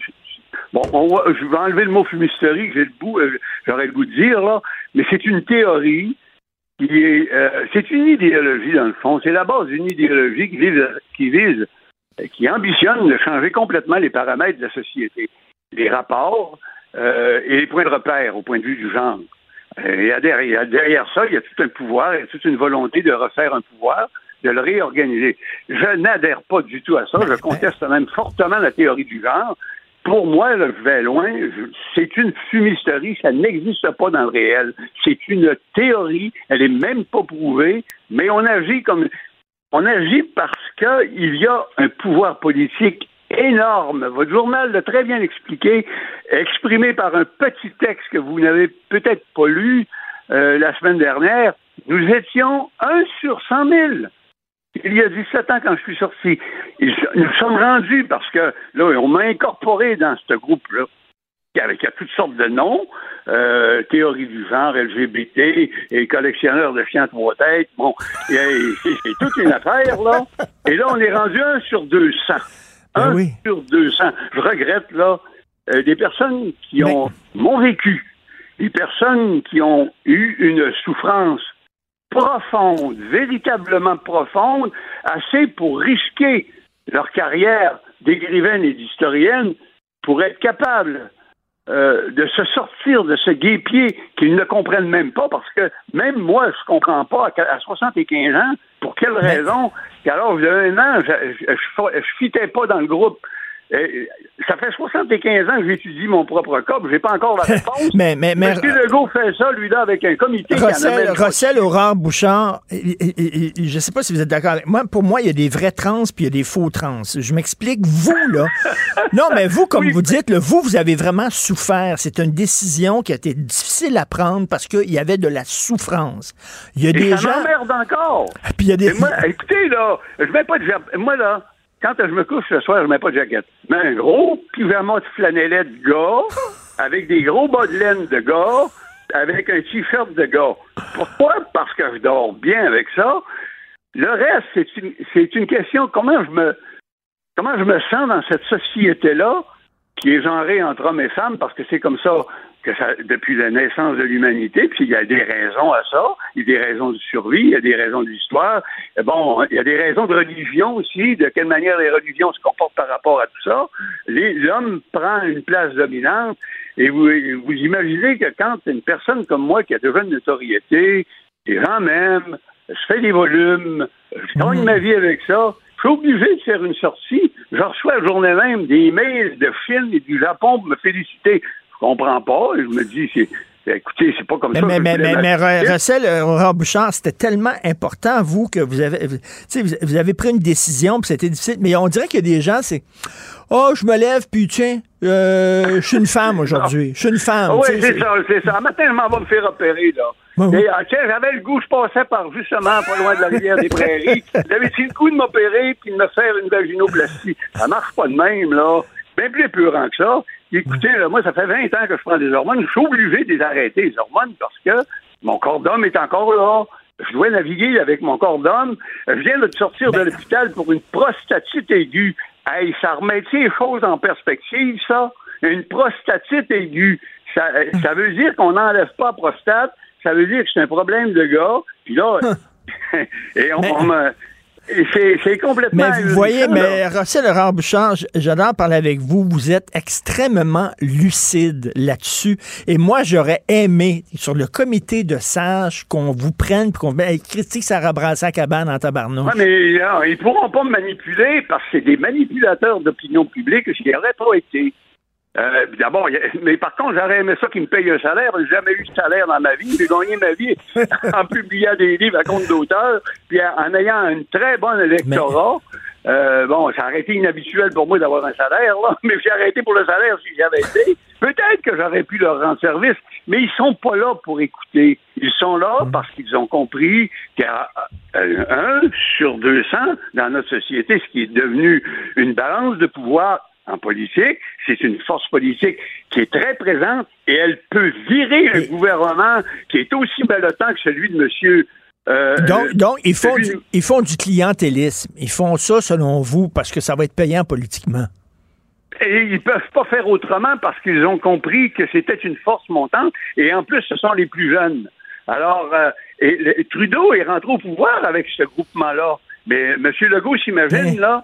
Et M. Legault, j'imagine qu'il va avoir la même réussite. Ben, c'est belle valeur, mais même M. Trudeau est plus capable de percer avec son mouvement qui est complètement foqué au niveau des idées. On ne s'y retrouve plus. Moi, j'ai jamais voulu être représenté par les demandes et la vision de Justin Trudeau parce que lui-même, il ne sait pas ce qu'il est. Il ne sait même pas ce qu'il va. Dans le Canada surtout, et regardez le Canada, c'est un effondrement total. Mais Rossel Laurent-Bouchard, vous devriez écrire, je ne sais pas si vous l'avez fait, un pamphlet, un texte là-dessus en disant, regardez, moi je suis trans, puis l'identité de genre, je trouve c'est une fumisterie, puis moi je me reconnais pas dans les LGBTQ+. Mais écoutez, M. Martineau, on s'entend pas toujours très bien là-dessus. Oui. Savez-vous, ma réussite, moi, c'est pas d'avoir fait une sortie parce que j'étais en détresse profonde et qu'il fallait, mon épouse aime mes enfants, nous étions tous de connivence, on essaye de trouver une solution à ça parce que nous sommes une famille heureuse. Moi, ça fait 52 ans que je vis avec la même femme, mais on voulait trouver une solution à ça. Et ma carrière s'est faite, j'ai élevé ma famille en écrivant des livres d'histoire. Moi, je suis un lien de mémoire dans ma société. J'ai tellement hâte que M. Martineau, un jour, m'invite pour parler d'histoire. Je lui enverrai gratuitement un de mes livres, mon dernier sur l'autochtonie, pour discuter jusqu'à quel point l'histoire des Autochtones est fuckée au Québec, jusqu'à quel point les universités ont leurré le Québec avec une fausse histoire de l'autochtonie. J'adorerais ça parce que ma réussite est là-dessus. Je viens de lancer un livre à compte d'auteur. J'ai refusé d'en livrer dans les librairies parce que c'est moi qui vends mes livres, puis j'avais pas à donner 40% de librairie. En l'espace de 15 jours, j'ai vendu mon édition, M. Martineau, là, j'étais obligé de refuser des ventes. Alors, le jour où vous voudrez qu'on jase d'histoire, une belle jasette intelligente, parce que je suis une personne qui a contesté l'histoire de l'autochtonie au Québec et qui la conteste encore.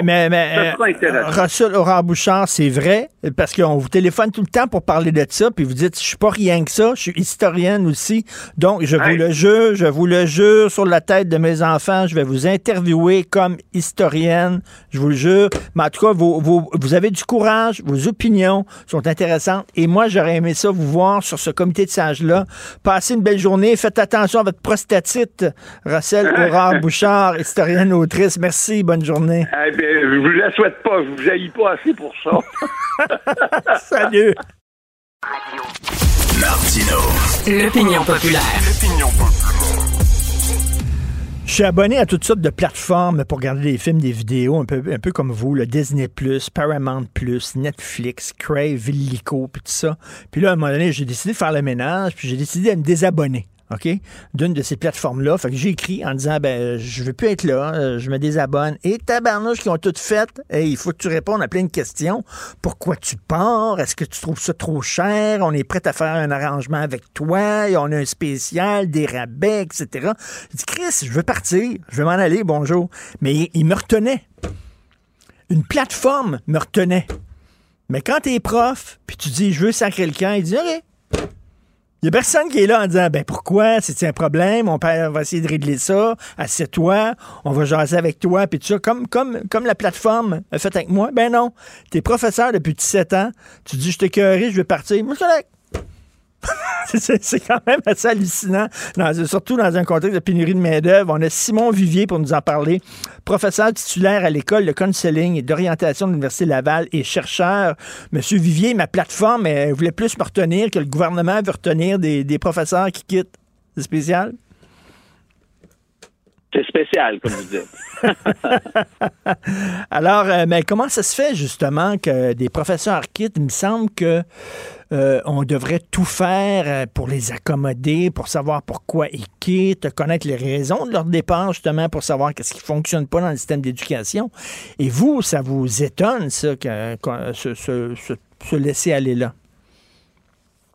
Ben oui, ça m'étonne en partie. Mais je dois vous dire que ça fait plusieurs années qu'il y a de nombreux observateurs qui dénoncent cette situation-là à l'effet qu'on n'a pas de données ni quantitatives ni qualitatives qui sont à la disponibilité autant des chercheurs que des décideurs pour mieux comprendre qu'est-ce qui fait en sorte que les personnes quittent, parce que c'est un problème qu'on connaît depuis des années, vous le savez.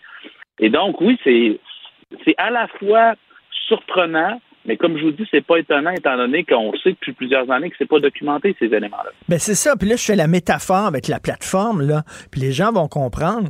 Ils voulaient savoir pourquoi je quitte, parce qu'eux autres, justement, si c'est à cause du prix, puis s'il y a trop de monde qui quitte la plateforme à cause du prix, ben ils vont faire une réunion, puis ils vont dire, bon, on est en train de perdre du monde à cause du prix, donc on va changer le prix, on va le baisser un peu pour rattraper ces gens-là.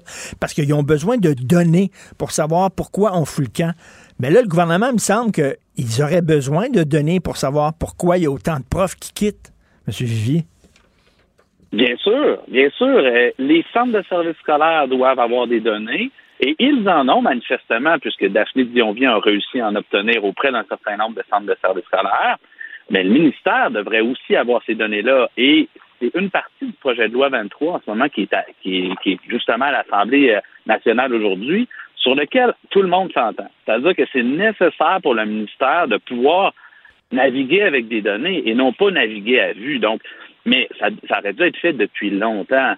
Après ça, les raisons pour lesquelles les enseignants quittent, en même temps, on les connaît. On les connaît quand même assez bien. Ça a été documenté par plusieurs chercheurs dans le milieu de l'éducation. Puis, les conditions de travail difficiles, on sait que c'est une des facteurs très importants qui fait en sorte que les enseignants quittent.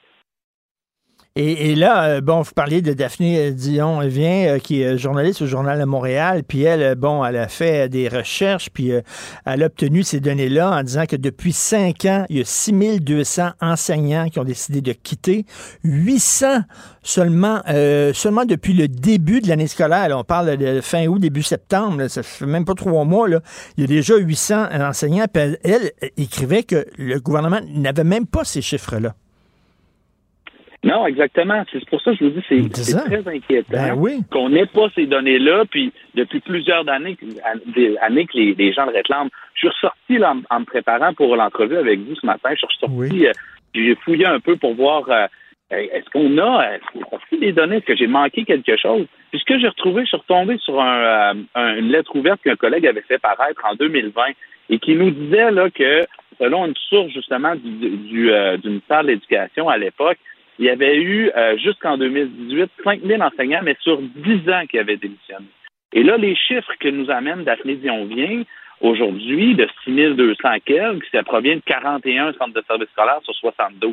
Fait que j'essayais de voir, comparer, est-ce que le phénomène est pire ou pas, puis selon ces données-là, puis encore une fois, c'est très parcellaire, là, mais c'est largement inquiétant. Et donc, c'est clair qu'il faut pouvoir documenter les situations pour lesquelles les gens partent, parce que c'est pas vrai que la situation va s'améliorer en donnant des formations courtes à rabais aux enseignants. Il faut arrêter de faire en sorte que les gens quittent le navire.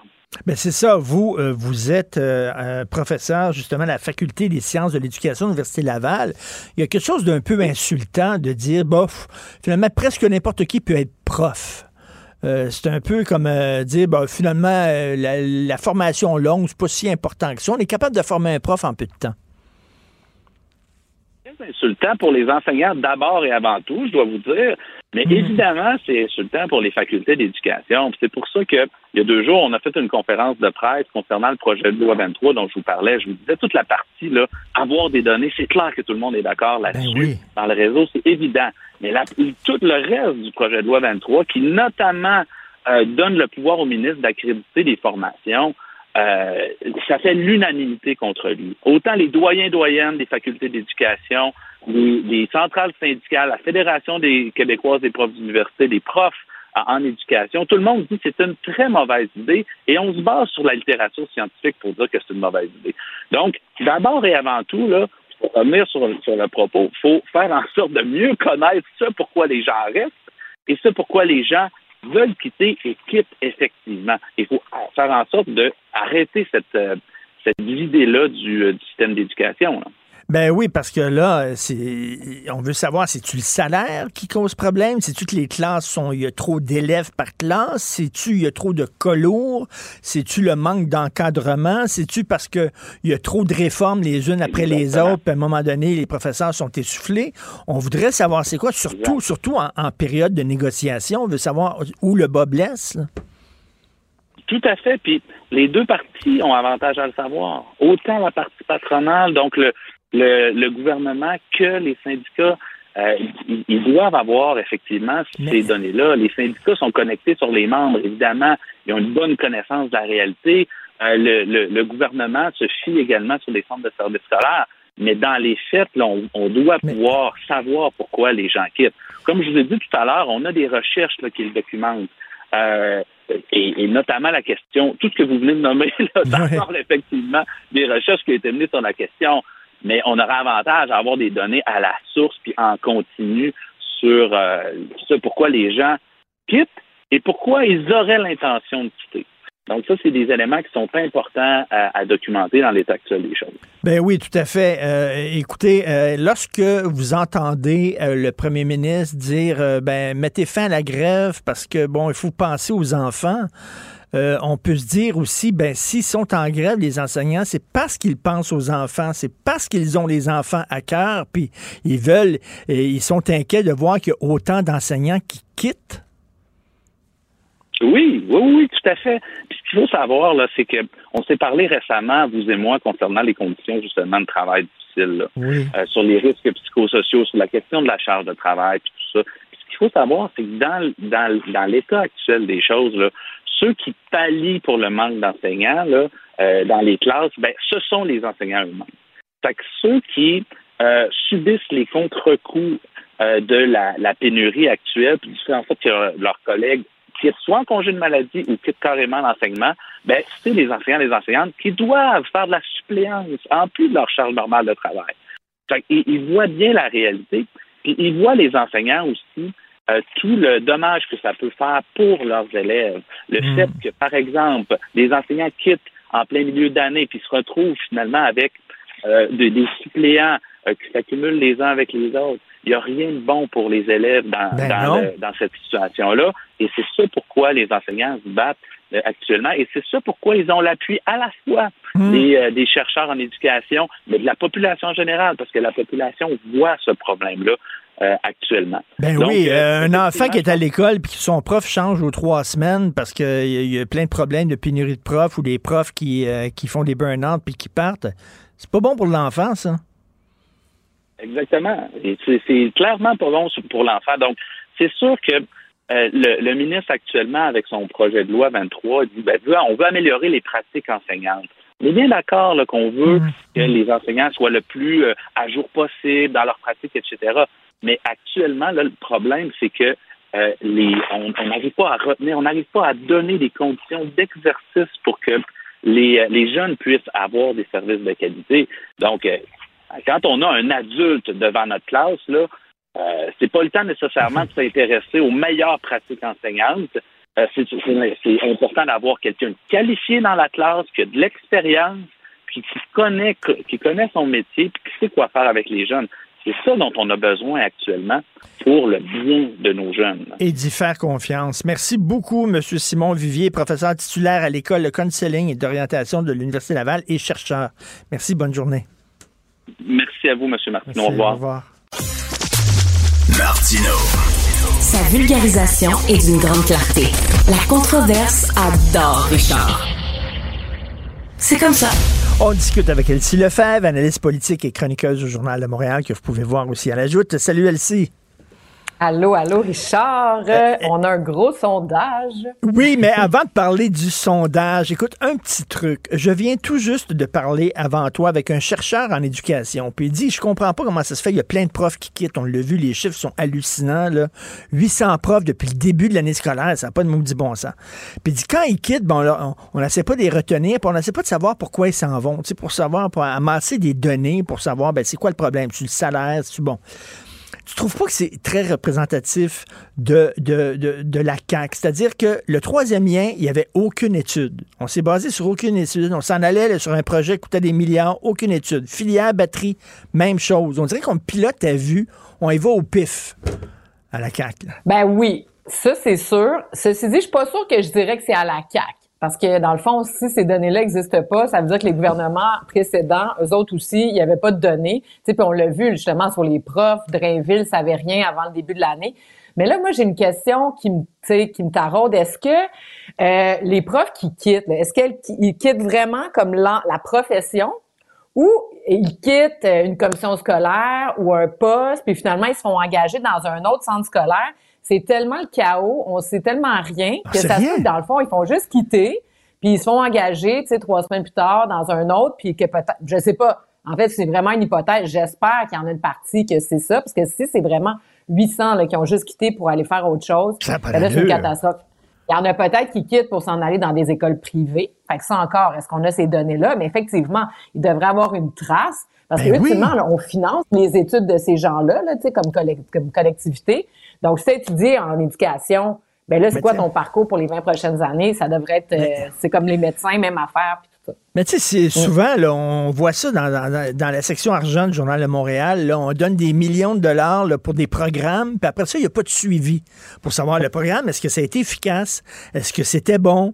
Ou on a dépensé notre argent pour rien? Il n'y a pas de suivi, il n'y a pas de données, Christy. Ah non, c'est ça, puis c'est vraiment déprimant, puis tu sais, le constat que tu fais, moi aussi je le fais, tu sais, en ce moment, tu sais, tout va mal, mais on dirait que, tu sais, ça va mal dans les missions essentielles, dans ce qui est compliqué, mais même dans les petites choses du quotidien, ça va pas bien non plus, puis tu sais, tu dis, bon, tu sais, c'est l'entrepreneur qui tourne les coins ronds, le superviseur qui regarde ça, qui dit, bon, il l'a pas si bien fait que ça, on va laisser faire.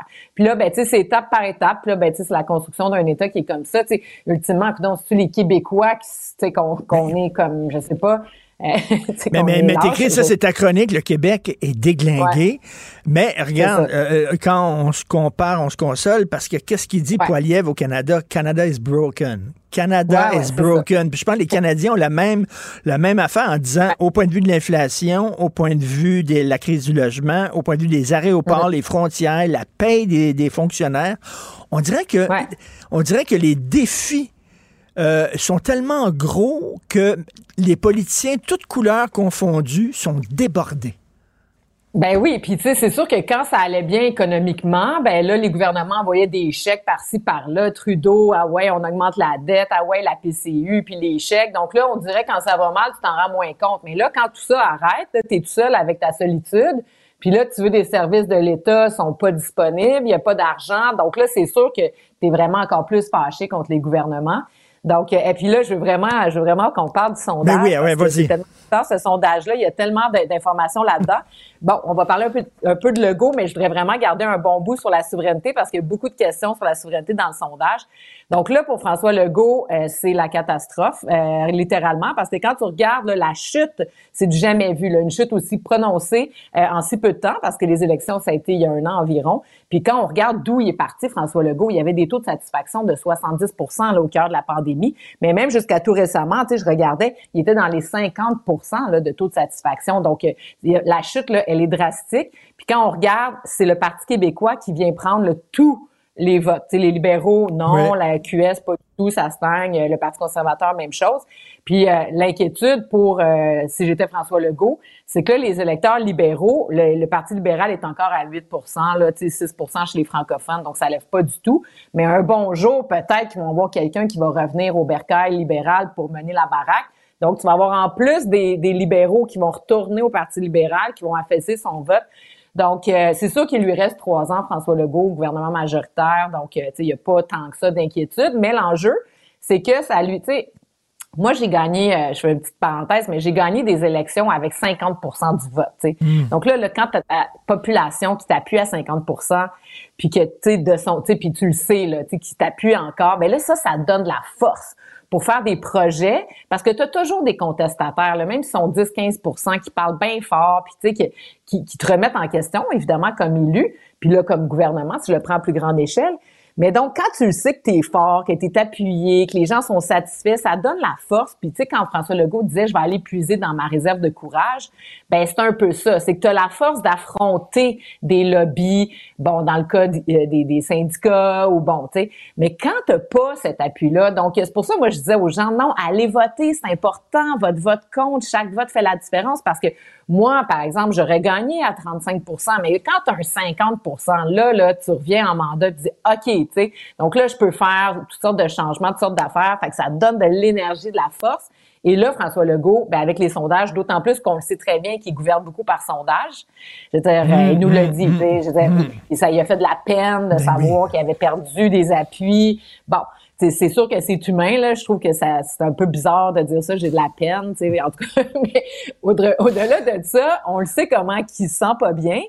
Donc là, c'est sûr qu'il est complètement déboussolé. Puis, il n'y a rien qui a l'air de fonctionner. L'émission de l'État, tu sais, quand tu regardes les raisons pour lesquelles les gens sont fâchés, bon, c'est sûr, le troisième lien, les Kings, bon, les négociations. Santé, éducation. Fondamentalement, santé, éducation. C'est ça, exactement. Ça n'a rien qui bouge là-dedans, les écoles, tu sais. L'appui aux professeurs grévistes, là, c'est sûr que c'est épouvantable que les écoles soient fermées puis que les enfants soient à la maison. Mais quand ton enfant, il va à l'école primaire, secondaire, publique, tu le sais que ça... Tu sais, je veux dire, c'est tout déglingué, c'est n'importe quoi, il n'y a pas de service. Fait que tu te dis, coudonc, aussi bien que l'école soit fermée pendant un mois, là, ça fait mal, mais au moins, peut-être, ça va s'améliorer. Puis, la même chose en santé. Mais là, je veux parler de la souveraineté. Ben, c'est ça. Parce que là, on est prêt à élire PSPP, mais on voudrait que le Québec reste au Canada, puis on n'aime pas vraiment la souveraineté. Fait que, voyons, c'est quoi ça? Ouais. Ben c'est ça, parce que c'est sûr que si on regarde les chiffres, tu sais, froidement comme ça, appui à la souveraineté, 34 %. Bon, donc pour gagner un référendum, c'est plus de 50, mais c'est 34 % là, c'est dans les eaux où ça a démarré là, tu sais, en 94, puis bon, en 80, ça a été perdu, mais 94, je trouve que c'est un meilleur baromètre parce que bon, on est passé, le Québec est passé tout près de réussir son projet d'indépendance. Donc 34 %, ce qui est bon. Mais quand tu regardes les chiffres de manière plus pointue, quand tu regardes le vote, notamment par catégorie d'âge, les jeunes 18-34 ans appuient l'indépendance du Québec à seulement 31 % aujourd'hui.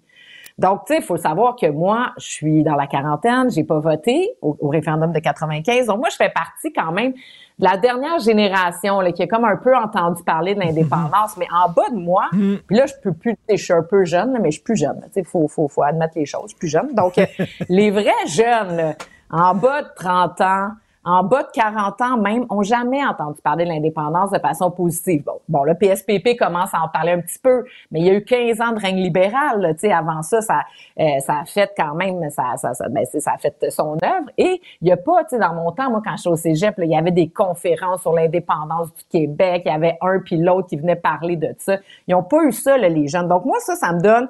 Ça donne tu sais, à 31 %, puis on sait, là, en 95, les jeunes là, ont voté à plus de 50 %, là. Donc, il y a comme une masse, là, de gens là-dedans qui pourraient voter pour l'indépendance. Puis, même chose pour les 55 ans et plus, on est à 37, ce qui est encore quand même bas. Mais moi, je pense que des vieux boomers, tout ça, qui sont comme fatigués, qui ont peur, tu sais, qui pourraient se ramener vers la question de l'indépendance. Après ça, quand on regarde l'indépendance, 37 % disent que ça serait souhaitable. Donc, déjà là, il y a 3 points de plus. Donc là, on se rapproche de 40 %. Puis c'est la même chose quand on regarde les 18-34 ans, ils sont juste à 32 %. Donc là, il y a une grosse marge de progression pour le mouvement souverainiste. Mais ça, c'est la mission que doit se donner PSPP, c'est de faire de l'éducation populaire, là, de leur parler. Parce que les gens ont l'air à avoir peur ou comprennent pas. Peut-être pas qu'ils ont peur, mais ils comprennent pas encore les tenants et les aboutissants de ce projet-là. Parce que comme tu l'as dit, on n'en a pas parlé pendant très longtemps. Ben exactement, parce que là, les jeunes, pendant longtemps, puis quand on regarde le sondage, c'est sûr, c'est Québec solidaire qui est encore le plus populaire chez les jeunes, est à 40% chez les jeunes, c'est quand même assez élevé. D'ailleurs, si on revient juste sur des chiffres plus précis, les 18-34 ans, 40% votent pour Québec solidaire, alors que c'est seulement 23 pour le Parti québécois. Donc, je pense qu'encore là, PSPP, de par sa personnalité, commence à être plus attractif pour les jeunes. Donc, il y a une progression possible. Mais quand tu regardes des chiffres pour Québec solidaire, chez les 55 ans et plus, sont à 6 %. C'est fou, là, parce que tu sais, quand Émilie Lessard-Terrien dit « Ah, je veux conquérir les régions, le vote francophone, machin », ben à 6 % là, chez les 55 ans et plus, ça, puis ça, le 6 %, je l'ai validé avec Léger. C'est comme ça là, depuis très, très, très longtemps. Donc ça explique en grande partie pourquoi ils sont pas capables de percer à 6 % là. Ça, c'est vraiment, là, t'es au plancher. Mais donc, le 40 % de QS, possiblement que tranquillement, pas vite, il y a des jeunes... Parce que QS, c'est quoi? C'est un projet de société basé sur l'environnement. Mais du coup, qui vont commencer à possiblement parler d'indépendance un peu plus, puis PSPP. Donc là, il y a comme il y a une progression possible, puis il y a un changement de vote. Ben c'est ça, mais je pense que PSPP, sa mission, c'est l'appétit vient en mangeant. À force d'en parler, on va donner le goût aux gens de faire ça. On lit ta chronique sur le Québec déglingué. Ça me fait penser, je sais pas si tu connais ça, les déglingos. C'est des poupées un peu tout croche, avec les yeux tout croche, puis ça, les déglingos. Oui. Là, on dirait que ça a été dessiné par Tim Burton, là, mais c'est une poupée dessinée par le Québec. Elle est belle, mais elle déglingo un peu. Donc, merci, Elsie Lefebvre. Martineau, il n'y a pas le temps pour la controverse. Il a jamais coulé l'eau sous les ponts. C'est lui qui la verse. Vous écoutez Martineau, QUB Radio.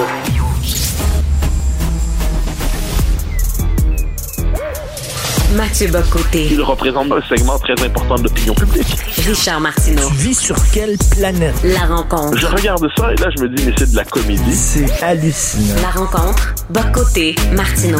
Ce soir, Mathieu, je vais me replonger dans Astérix et les Normands.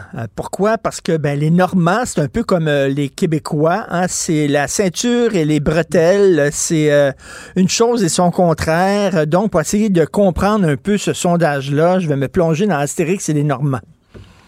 Ouais, mais moi, je t'avouerai, j'ai entendu Elsie un peu avant. Moi, c'est un sondage qui, comme indépendantiste, me réjouit bien davantage qu'il ne m'inquiète. Je t'explique pourquoi. Je vois qu'il y a une marge de progression absolument significative là-dedans.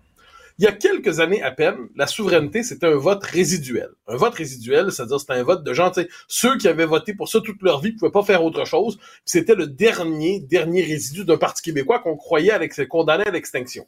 Là, qu'est-ce qu'on voit avec ce sondage-là? C'est globalement, Paul Saint-Pierre Plamondon est parvenu à refaire du vote souverainiste un vote actif. Donc, il fait remonter ça. D'ailleurs, le Parti québécois remonte parce qu'il était capable de recapter l'appui à l'indépendance significativement. Première étape. Donc là, d'ailleurs, il est premier dans les sondages. Deuxième étape de ça, puisque le Parti québécois est remonté non pas en traitant la souveraineté comme un boulet, mais comme un moteur, ses adversaires vont l'attaquer sur sa raison d'être. Il n'y a aucune raison de penser que les Québécois, aujourd'hui, découvrant la question nationale qui a été traitée pendant longtemps pour eux comme une question dépassée. On n'en parlait plus. J'ai vu la question de Léger, la souveraineté ou le Canada de 82. Mais les deux, c'est des abstractions pour les Québécois. Le Canada de 82, moi, ça me parle, moi, ça m'obsède. Mais j'ai la modestie de comprendre que tous les Québécois sont pas comme moi. Donc, là, le fait que la souveraineté va être de nouveau au cœur du débat, il y a beaucoup de chances que les gens risquent de s'y retourner, mais la redécouvrir, même positivement. Dans quel contexte? Dans un contexte où la souveraineté se présente à nous aujourd'hui non pas comme une option de préférence, mais comme une question existentielle. Le Canada qui veut nous noyer comme jamais par l'immigration massive. Le Canada, et là le choc constitutionnel qui s'en vient, on en a souvent parlé, autour de la loi 21, entre le Canada, le wokistan multiculturaliste, et de l'autre côté le Québec attaché à son identité et sa laïcité. Ensuite, le retour de la question linguistique qu'on ressent vivement à Montréal. Tout ça va contribuer à replacer la question nationale au cœur du jeu. Quand, soit dit en passant, les fédéraux vont casser la loi 21 d'une manière ou d'une autre, ça va forcer beaucoup de caquistes qui sont des closettes souverainistes, hein, des souverainistes dans le placard, à se redécouvrir. Donc, ça entraîne un mouvement d'opinion. Et beaucoup de Québécois qui, quelques années avant Mitch, il faut jamais l'oublier, avant Mitch, les Québécois, au début des années 80, au milieu des années 80, on ne sondait même plus sur la souveraineté. Et là, quand le choc arrive, il y a un appui qui vient ensuite. Puis là, tu le disais avec Elsie, je suis absolument d'accord, Si le Parti québécois, dans ce contexte-là, fait une pédagogie de l'indépendance, eh bien, il est tout à fait possible de faire remonter significativement l'appui dans cette dynamique qui revient. Puis il y a un dernier élément qui compte. Voilà pourquoi je dis on fonce et on va gagner. C'est assez simple d'un point de vue indépendantiste. C'est qu'on n'a pas tant de temps que ça devant nous. L'effondrement démographique à venir dans le Canada tel qu'on le connaît, on le voit, il est devant nous. Et d'ici 15-20 ans, ça va être démographiquement impossible de faire l'indépendance. Le verrou démographique posé sur l'avenir politique du Québec sera total, sera absolument on ne pourra plus le déverrouiller. Donc là, il y a un moment où c'est le moment, c'est maintenant ou jamais, je dirais, c'est dans les 10 ans à venir ou jamais. Et de ce point de vue, un Parti québécois qui prendrait le pouvoir demain, dans un contexte de dynamique référendaire, qui déciderait de lancer la machine, moi je crois que la capacité de montée de l'option souverainiste est tout à fait significative, et je le dis, Dieu sait que moi... Ah, dernier point, certains disent, c'est un argument qui est fréquent chez les souverainistes, on n'a pas les moyens de perdre un troisième référendum, il faut attendre le moment idéal. Oui, mais on n'a pas le moyen de ne pas le tenir, parce qu'à un moment donné, on pourra juste plus le tenir. À un moment donné, ça sera plus possible d'essayer. Donc ça, on doit le savoir, on n'est plus dans un contexte où on a toujours 15, 20, 30 ans, 40 ans, quand les gens le voudront, ils pensera peut-être, on ne pourra plus bientôt, et non, ça aussi, ça va réveiller les Québécois. Excuse-moi d'utiliser cet anglicisme-là, mais il faut y aller all-in. Parce que c'est maintenant ou jamais. C'est maintenant ou jamais, et c'est pour ça. Les Québécois, c'est un drôle de peuple, ça veut dire. C'est un Québécois, c'est pas un peuple révolutionnaire, c'est pas un peuple particulièrement excité politiquement, mais c'est un peuple qui a une vertu. Depuis la conquête anglaise, les Québécois ont une chose, leur vertu politique, c'est la survie. Les Québécois savent c'est quoi survivre comme peuple.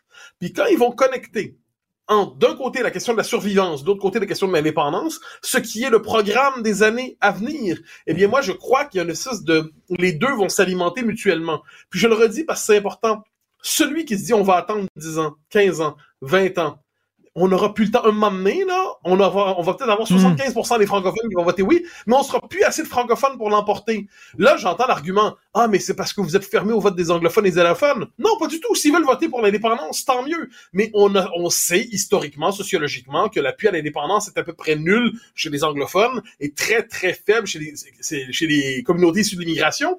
En fait, les gens issus de l'immigration qui votent oui, c'est parce qu'ils s'identifient désormais d'abord comme Québécois plutôt que comme membres de leur communauté d'origine.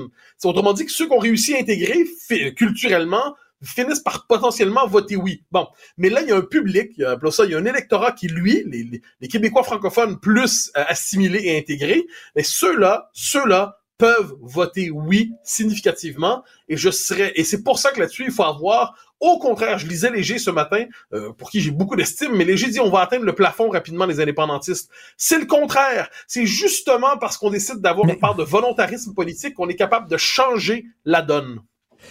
Écoute, il y a une part de psychologie là-dedans aussi, hein. On a confiance aux gens qui ont confiance en eux. Et là, tu sens là, que Legault est déstabilisé. Il nous regarde un peu comme un chevreuil là, qui est devant les phares d'une automobile. Puis c'est certain que, tu sais, lui, PSPP, il est droit, il est solide, c'est un gars de principe. Et la confiance appelle la confiance. Ah ben je suis absolument d'accord. Moi je trouve PSPP, puis alors le compliment est gros, mais il est sincère. Il me fait penser à Parizeau, surtout le Parizeau du troisième tome de Duchesne. Parce que bon, il y a chez PSPP, il y a un côté quelquefois un peu l'évêque, hein, un côté un peu tapoché, un peu magané, il pleure facilement, il a toujours l'air un peu, il y a une forme de candeur, on se dit d'où c'est que ça sort exactement. Mais de l'autre côté, il y a quand même, par son parcours, par sa biographie, il y a quelque chose de Parizeau chez lui, puis Parizeau qui revient en politique en 87-88 pour faire l'indépendance du Québec, pas pour gouverner une province. Puis toute la stratégie de Parizeau, de 87-88 jusqu'à 95, c'est une stratégie sur plusieurs années. Quand Parizeau s'empare du PQ, l'indépendance est à 28-30. Faut pas l'oublier. On est dans ce contexte-là. Donc moi, je pense que là-dessus, puis avec toutes les différences des deux personnages, il y a chez Parizeau le côté absolument, certains diraient rassurant, d'autres trouvaient inquiétant, étaient tellement sûrs de lui que ça faisait peur aux Québécois. Mais il y avait une résolution. De ce point de vue-là, je pense que PSPP, qu'on peut critiquer sur plusieurs affaires, je dis souvent, il est en matière de politique économique, j'ai l'impression qu'il est beaucoup plus à gauche que je ne le souhaiterais, par exemple. C'est pas un détail. Je pourrais multiplier les critiques circonstanciées. Mais sur la question de l'indépendance, ça fait depuis Parizeau qu'on n'a pas eu un chef politique qui porte cette cause-là, non pas en la cachant, mais en la revendiquant. Il y a eu PKP qui était sur ce mode-là, mais bon, il n'est pas resté longtemps, hélas, on le sait. Mais là, ce qu'on sait, c'est que là, on va avoir l'occasion de voir si décider d'assumer clairement cette position, ça peut être payant politiquement. Je le crois. Je pense surtout qu'il y a beaucoup de gens à la CAQ qui, en ce moment, ça, j'en suis convaincu, l'aile nationaliste de la CAQ, il y en a beaucoup qui se disent, le jour où la question va se poser pour vrai, c'est quand même pas Éric Girard puis Pierre Fitzgibbon qui vont nous dire quoi penser sur la question de l'avenir du peuple québécois. Donc, à ce moment-là, il va y avoir aussi un déblocage. Donc, moi, je vois la séquence qui vient avec beaucoup plus d'optimisme que j'en ai eu normalement dans ma vie autour de cette question. Écoute, en terminant, totalement autre chose, je sais que tu n'aimes pas beaucoup parler de toi-même, mais bon, écoute, moi ça m'agace, ton livre fonctionne, carbure en France, je crois que tu es même en tête des livres politiques, des ventes des livres politiques. Ouais. Écoute, corrige-moi si je me trompe, là, mais j'ai lu un texte sur ton livre ici au Québec. Un texte, c'était dans le Journal de Montréal. Je pense jusqu'à maintenant qu'il n'y a rien dans la presse, il n'y a rien dans le Devoir, il n'y a rien à Radio-Canada. Calvaire! Je veux dire, t'es l'intellectuel qui réussit le plus de sa génération. Voyons donc! Alors, je serai honnête, cela dit, il y a eu d'abord QUB Radio, ça, je t'en remercie, je remercie Sophie. Il y a eu dans le journal un texte. Ensuite, ça, je l'avais déjà dit, tout le monde en parle, m'a invité, mais c'était pas possible de faire en 24 heures l'aller-retour Paris-Montréal. Donc je le dis. Ouais. Pour le reste, j'ai eu une proposition, je ne dirai pas de qui, pour un entretien d'une personne qui s'amuse à m'insulter régulièrement. Dans un journal, puisqu'il m'insulte avec autant de constance, je n'ai pas senti le besoin d'en faire un interlocuteur privilégié. Il y a quand même des limites à participer à son propre procès public, sur son propre procès idéologique. Sinon, pour l'instant, t'as raison, c'est silence. Non, il y a eu choix. Mais c'est silence radio en général. Incroyable. C'est la première fois que ça m'arrive. Je le dis sans tristesse, puisqu'à un moment donné, les lecteurs sont au rendez-vous quand même. Mais c'est la première fois que ça arrive quand je sors un livre. Donc ici, en France, l'écho est significatif. D'autant, ce qui est particulier, c'est que je parle beaucoup du Québec dans le livre. Ben oui. Je parle beaucoup de... Le Québec et pour moi, c'est pas une société que j'ai quittée en m'en débarrassant, en la traitant comme une origine honteuse. Ça demeure le lieu de mon ancrage existentiel. Ça traverse l'ensemble de mes réflexions. Mais bon, ce que je constate, c'est que pour l'instant, il n'y a pas encore d'écho. Ou alors, comme je dis, c'est des gens qui voulaient m'inviter à participer à l'exécution du bouquin de ma personne. Bon, ça, je n'ai pas senti le besoin de dire merci à ce monsieur. Mais bon, quoi qu'il en soit, je mise sur les lecteurs. Les lecteurs seront au rendez-vous, mais c'est un chemin inattendu pour ce bouquin. C'est incroyable. C'était un excellent livre, mais on n'a pas le droit de critiquer le mouvement woke. Donc, c'est comme si tu étais toxique. Heureusement, les lecteurs sont là. Merci Mathieu. Merci. À demain. Bye bye. Martineau. Le préféré du règne animal. Bonjour les petits lapins. Petit lapin. Joseph Facal. J'espère que tu ne me mets pas dans la position impossible de te riposter en essayant de défendre la cohérence de cette incohérence absolue, là. La rencontre Facal-Martineau. Joseph, as-tu de l'électricité? Oui! Oh! Oui.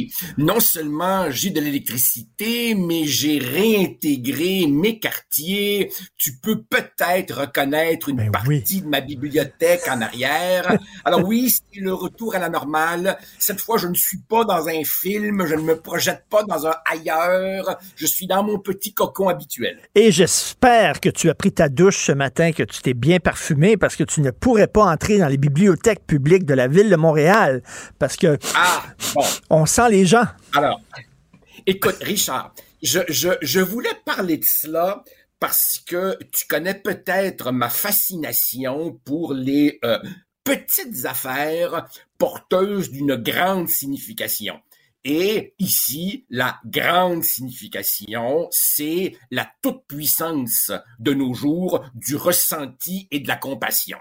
Alors, depuis déjà un certain moment, toi et moi, on se cherche des sujets de désaccord, parce qu'habituellement, on est plutôt d'accord. Je ne sais pas, peut-être qu'on en a enfin trouvé un. Je m'explique.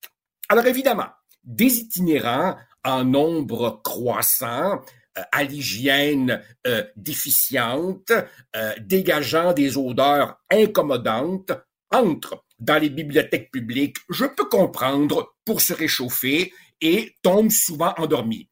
Et les autorités montréalaises, Mme Plante en tête, envisagent de permettre leur expulsion de ces lieux, voire même des amendes. Alors, sur le plan des amendes, je ne sais pas comment ces gens-là pourraient payer des amendes. Mais bon, pour ce qui est de leur demander de quitter les lieux, sitôt, évidemment, que ça a été annoncé, tollé. Et là, tout le nouveau vocabulaire y est passé. C'est pas inclusif, c'est cruel, c'est insensible. Et depuis, Mme Plante, à qui on souhaite par ailleurs prompt rétablissement, ça montre à quel point maire de Montréal, mairesse, c'est une job de fou. Depuis, elle est pognée avec cette patate chaude et, pardonne-moi le mauvais jeu de mots, patate chaude et malodorante. Moi, Richard, dans cette affaire-là, ma position est à peu près la suivante. Si les refuges pour itinérants sont insuffisants, ce qui me semble une évidence, est-ce que c'est une raison pour laisser les bibliothèques publiques devenir elles-mêmes des refuges? Je pense pas. Vas-y. Je suis d'accord avec toi, mais si on veut pas les itinérants, qu'on le dise. Qu'on le dise. Là, on dit non, on veut pas les gens qui sentent mauvais. Je suis désolé. Je connais des gens qui ont une très belle job et que j'ai déjà interviewé, OK, qui sont des personnes connues dans la société qui puent le vierge. Tu comprends-tu? Alors Richard, lorsque au mois de janvier, QUB Radio fera en sorte que je puisse être plus souvent dans le studio avec toi, je vais m'arranger pour me laver 12 fois puis me mettre 4 litres de parfum pour être sûr que je fais pas partie de cette catégorie-là. T'as raison, il y a une sorte d'hypocrisie là-dedans. Complète. Mais fondamentalement, Richard, les usagers qui paient pour ces bibliothèques dans l'idée de pouvoir bénéficier d'un lieu de silence, de détente, de lecture et d'étude, quand ils y vont, ils peuvent-tu trouver un lieu de silence, détente, lecture et étude? Autre chose, ça se peut des itinérants qui lisent et qui aiment lire, puis qui aiment ça aller à la bibliothèque pour lire. Ça se peut-tu? Alors, s'ils sont là pour lire, s'ils ont un comportement qui ne dérange personne, si les odeurs sont à peu près gérables, t'as raison, c'est pas tout le monde qui sent la rose. Mais la différence entre certains itinérants et un lecteur... Pourquoi tu rigoles? La différence entre certains itinérants et un lecteur habituel, c'est que veux-tu? Parfois, malheureusement, certains itinérants ont de lourds problèmes de santé mentale, de lourds problèmes de violence comportementale, peuvent parfois être des toxicomanes utilisant des drogues dures. Et à ce que je sache, Richard, nos bibliothécaires n'ont pas de formation en travail social, en réinsertion, en gestion de la sécurité des lieux ou en intervention de crise quand quelqu'un vraiment pète les plombs. Moi, qu'est-ce qui dérange le plus? Un itinérant qui dort dans son coin ou une gang de jeunes qui sont bien énervés puis qui parlent bien fort dans la bibliothèque. Okay? Oui, tu as tout à fait raison. Mais attention, quand un ou une prof amène une classe entière à la bibliothèque pour leur donner le goût de la lecture, je peux comprendre qu'à 7, 8, 9 ans, ils soient un peu turbulents. Là, c'est la job de la bibliothécaire d'aller les voir puis de leur dire « Hey, c'est un lieu de silence ». Mais fondamentalement, pourquoi ces jeunes sont là? Ben, ils sont là pour, idéalement, lire et pour faire leurs devoirs. C'est ça, la mission fondamentale d'une bibliothèque. Alors évidemment, Richard, ne me comprends pas de travers. Mais traiter les itinérants avec humanisme, avec compassion, oui. Est-ce que il faut faire des bibliothèques, sans le dire, des ressources complémentaires? Je pense pas. Est-ce que les règlements existants des bibliothèques, là, tu sais, j'imagine il y a des règlements, vous devez garder le silence, vous devez... C'est pas suffisant, ça, justement, pour se débarrasser, pour sortir les gens qui respectent pas les règlements? Écoute, il semblerait il semblerait que si certains arrondissements et la ville songent à intervenir, c'est parce que les règlements ne sont pas suffisants. Par ailleurs, Richard, parmi ces gens qui déchirent leur chemise depuis quelques heures, d'abord, j'aimerais savoir combien d'entre eux fréquentent ces bibliothèques. Et je me demande, franchement, si c'est si pas incommodant que ça, combien d'entre eux hébergeraient ses propres malheureux, ces malheureux dans leur propre demeure. Autrement dit, Richard, je mets des gants blancs ici. L'itinérance est un problème grave. C'est un problème en hausse. C'est un problème dont... donc, on a perdu Joseph, mais tu sais, les itinérants, cela dit, les restaurants les veulent pas. Je comprends, hein, les McDo veulent pas que l'itinérant reste là toute la journée dans les toilettes puis tout ça. Ils manquent de refuge. Les bibliothèques les veulent pas. Qu'est-ce qu'ils vont aller où? Ils font quoi? On fait quoi avec eux autres? Je comprends que des bibliothèques, ce ne sont pas des refuges, mais on fait quoi avec eux autres? On les envoie en prison? C'est une sacrée bonne question que pose Joseph. Mais si... Parce que moi, j'en veux à ce règlement-là, en disant, ben, plutôt que de dire on veut pas d'itinérants, on va dire on veut pas de gens qui puent. Ben, je suis désolé, ben, il y a des gens qui sont pas des itinérants qui puent en vierge. Donc, merci, Joseph Facal. On se reparle demain. Merci beaucoup à l'équipe extraordinaire avec qui je travaille, à la recherche Florence Lamoureux, Max-Émile Sayer, à la mise en onde et à la réalisation Jean-François Roy, aidé un petit moment par Tristan Brunet-Dupont. Merci beaucoup. Nous autres, on se reparle demain 8h30. C'est Benoît qui prend la relève. Passez une excellente journée. QUB Radio.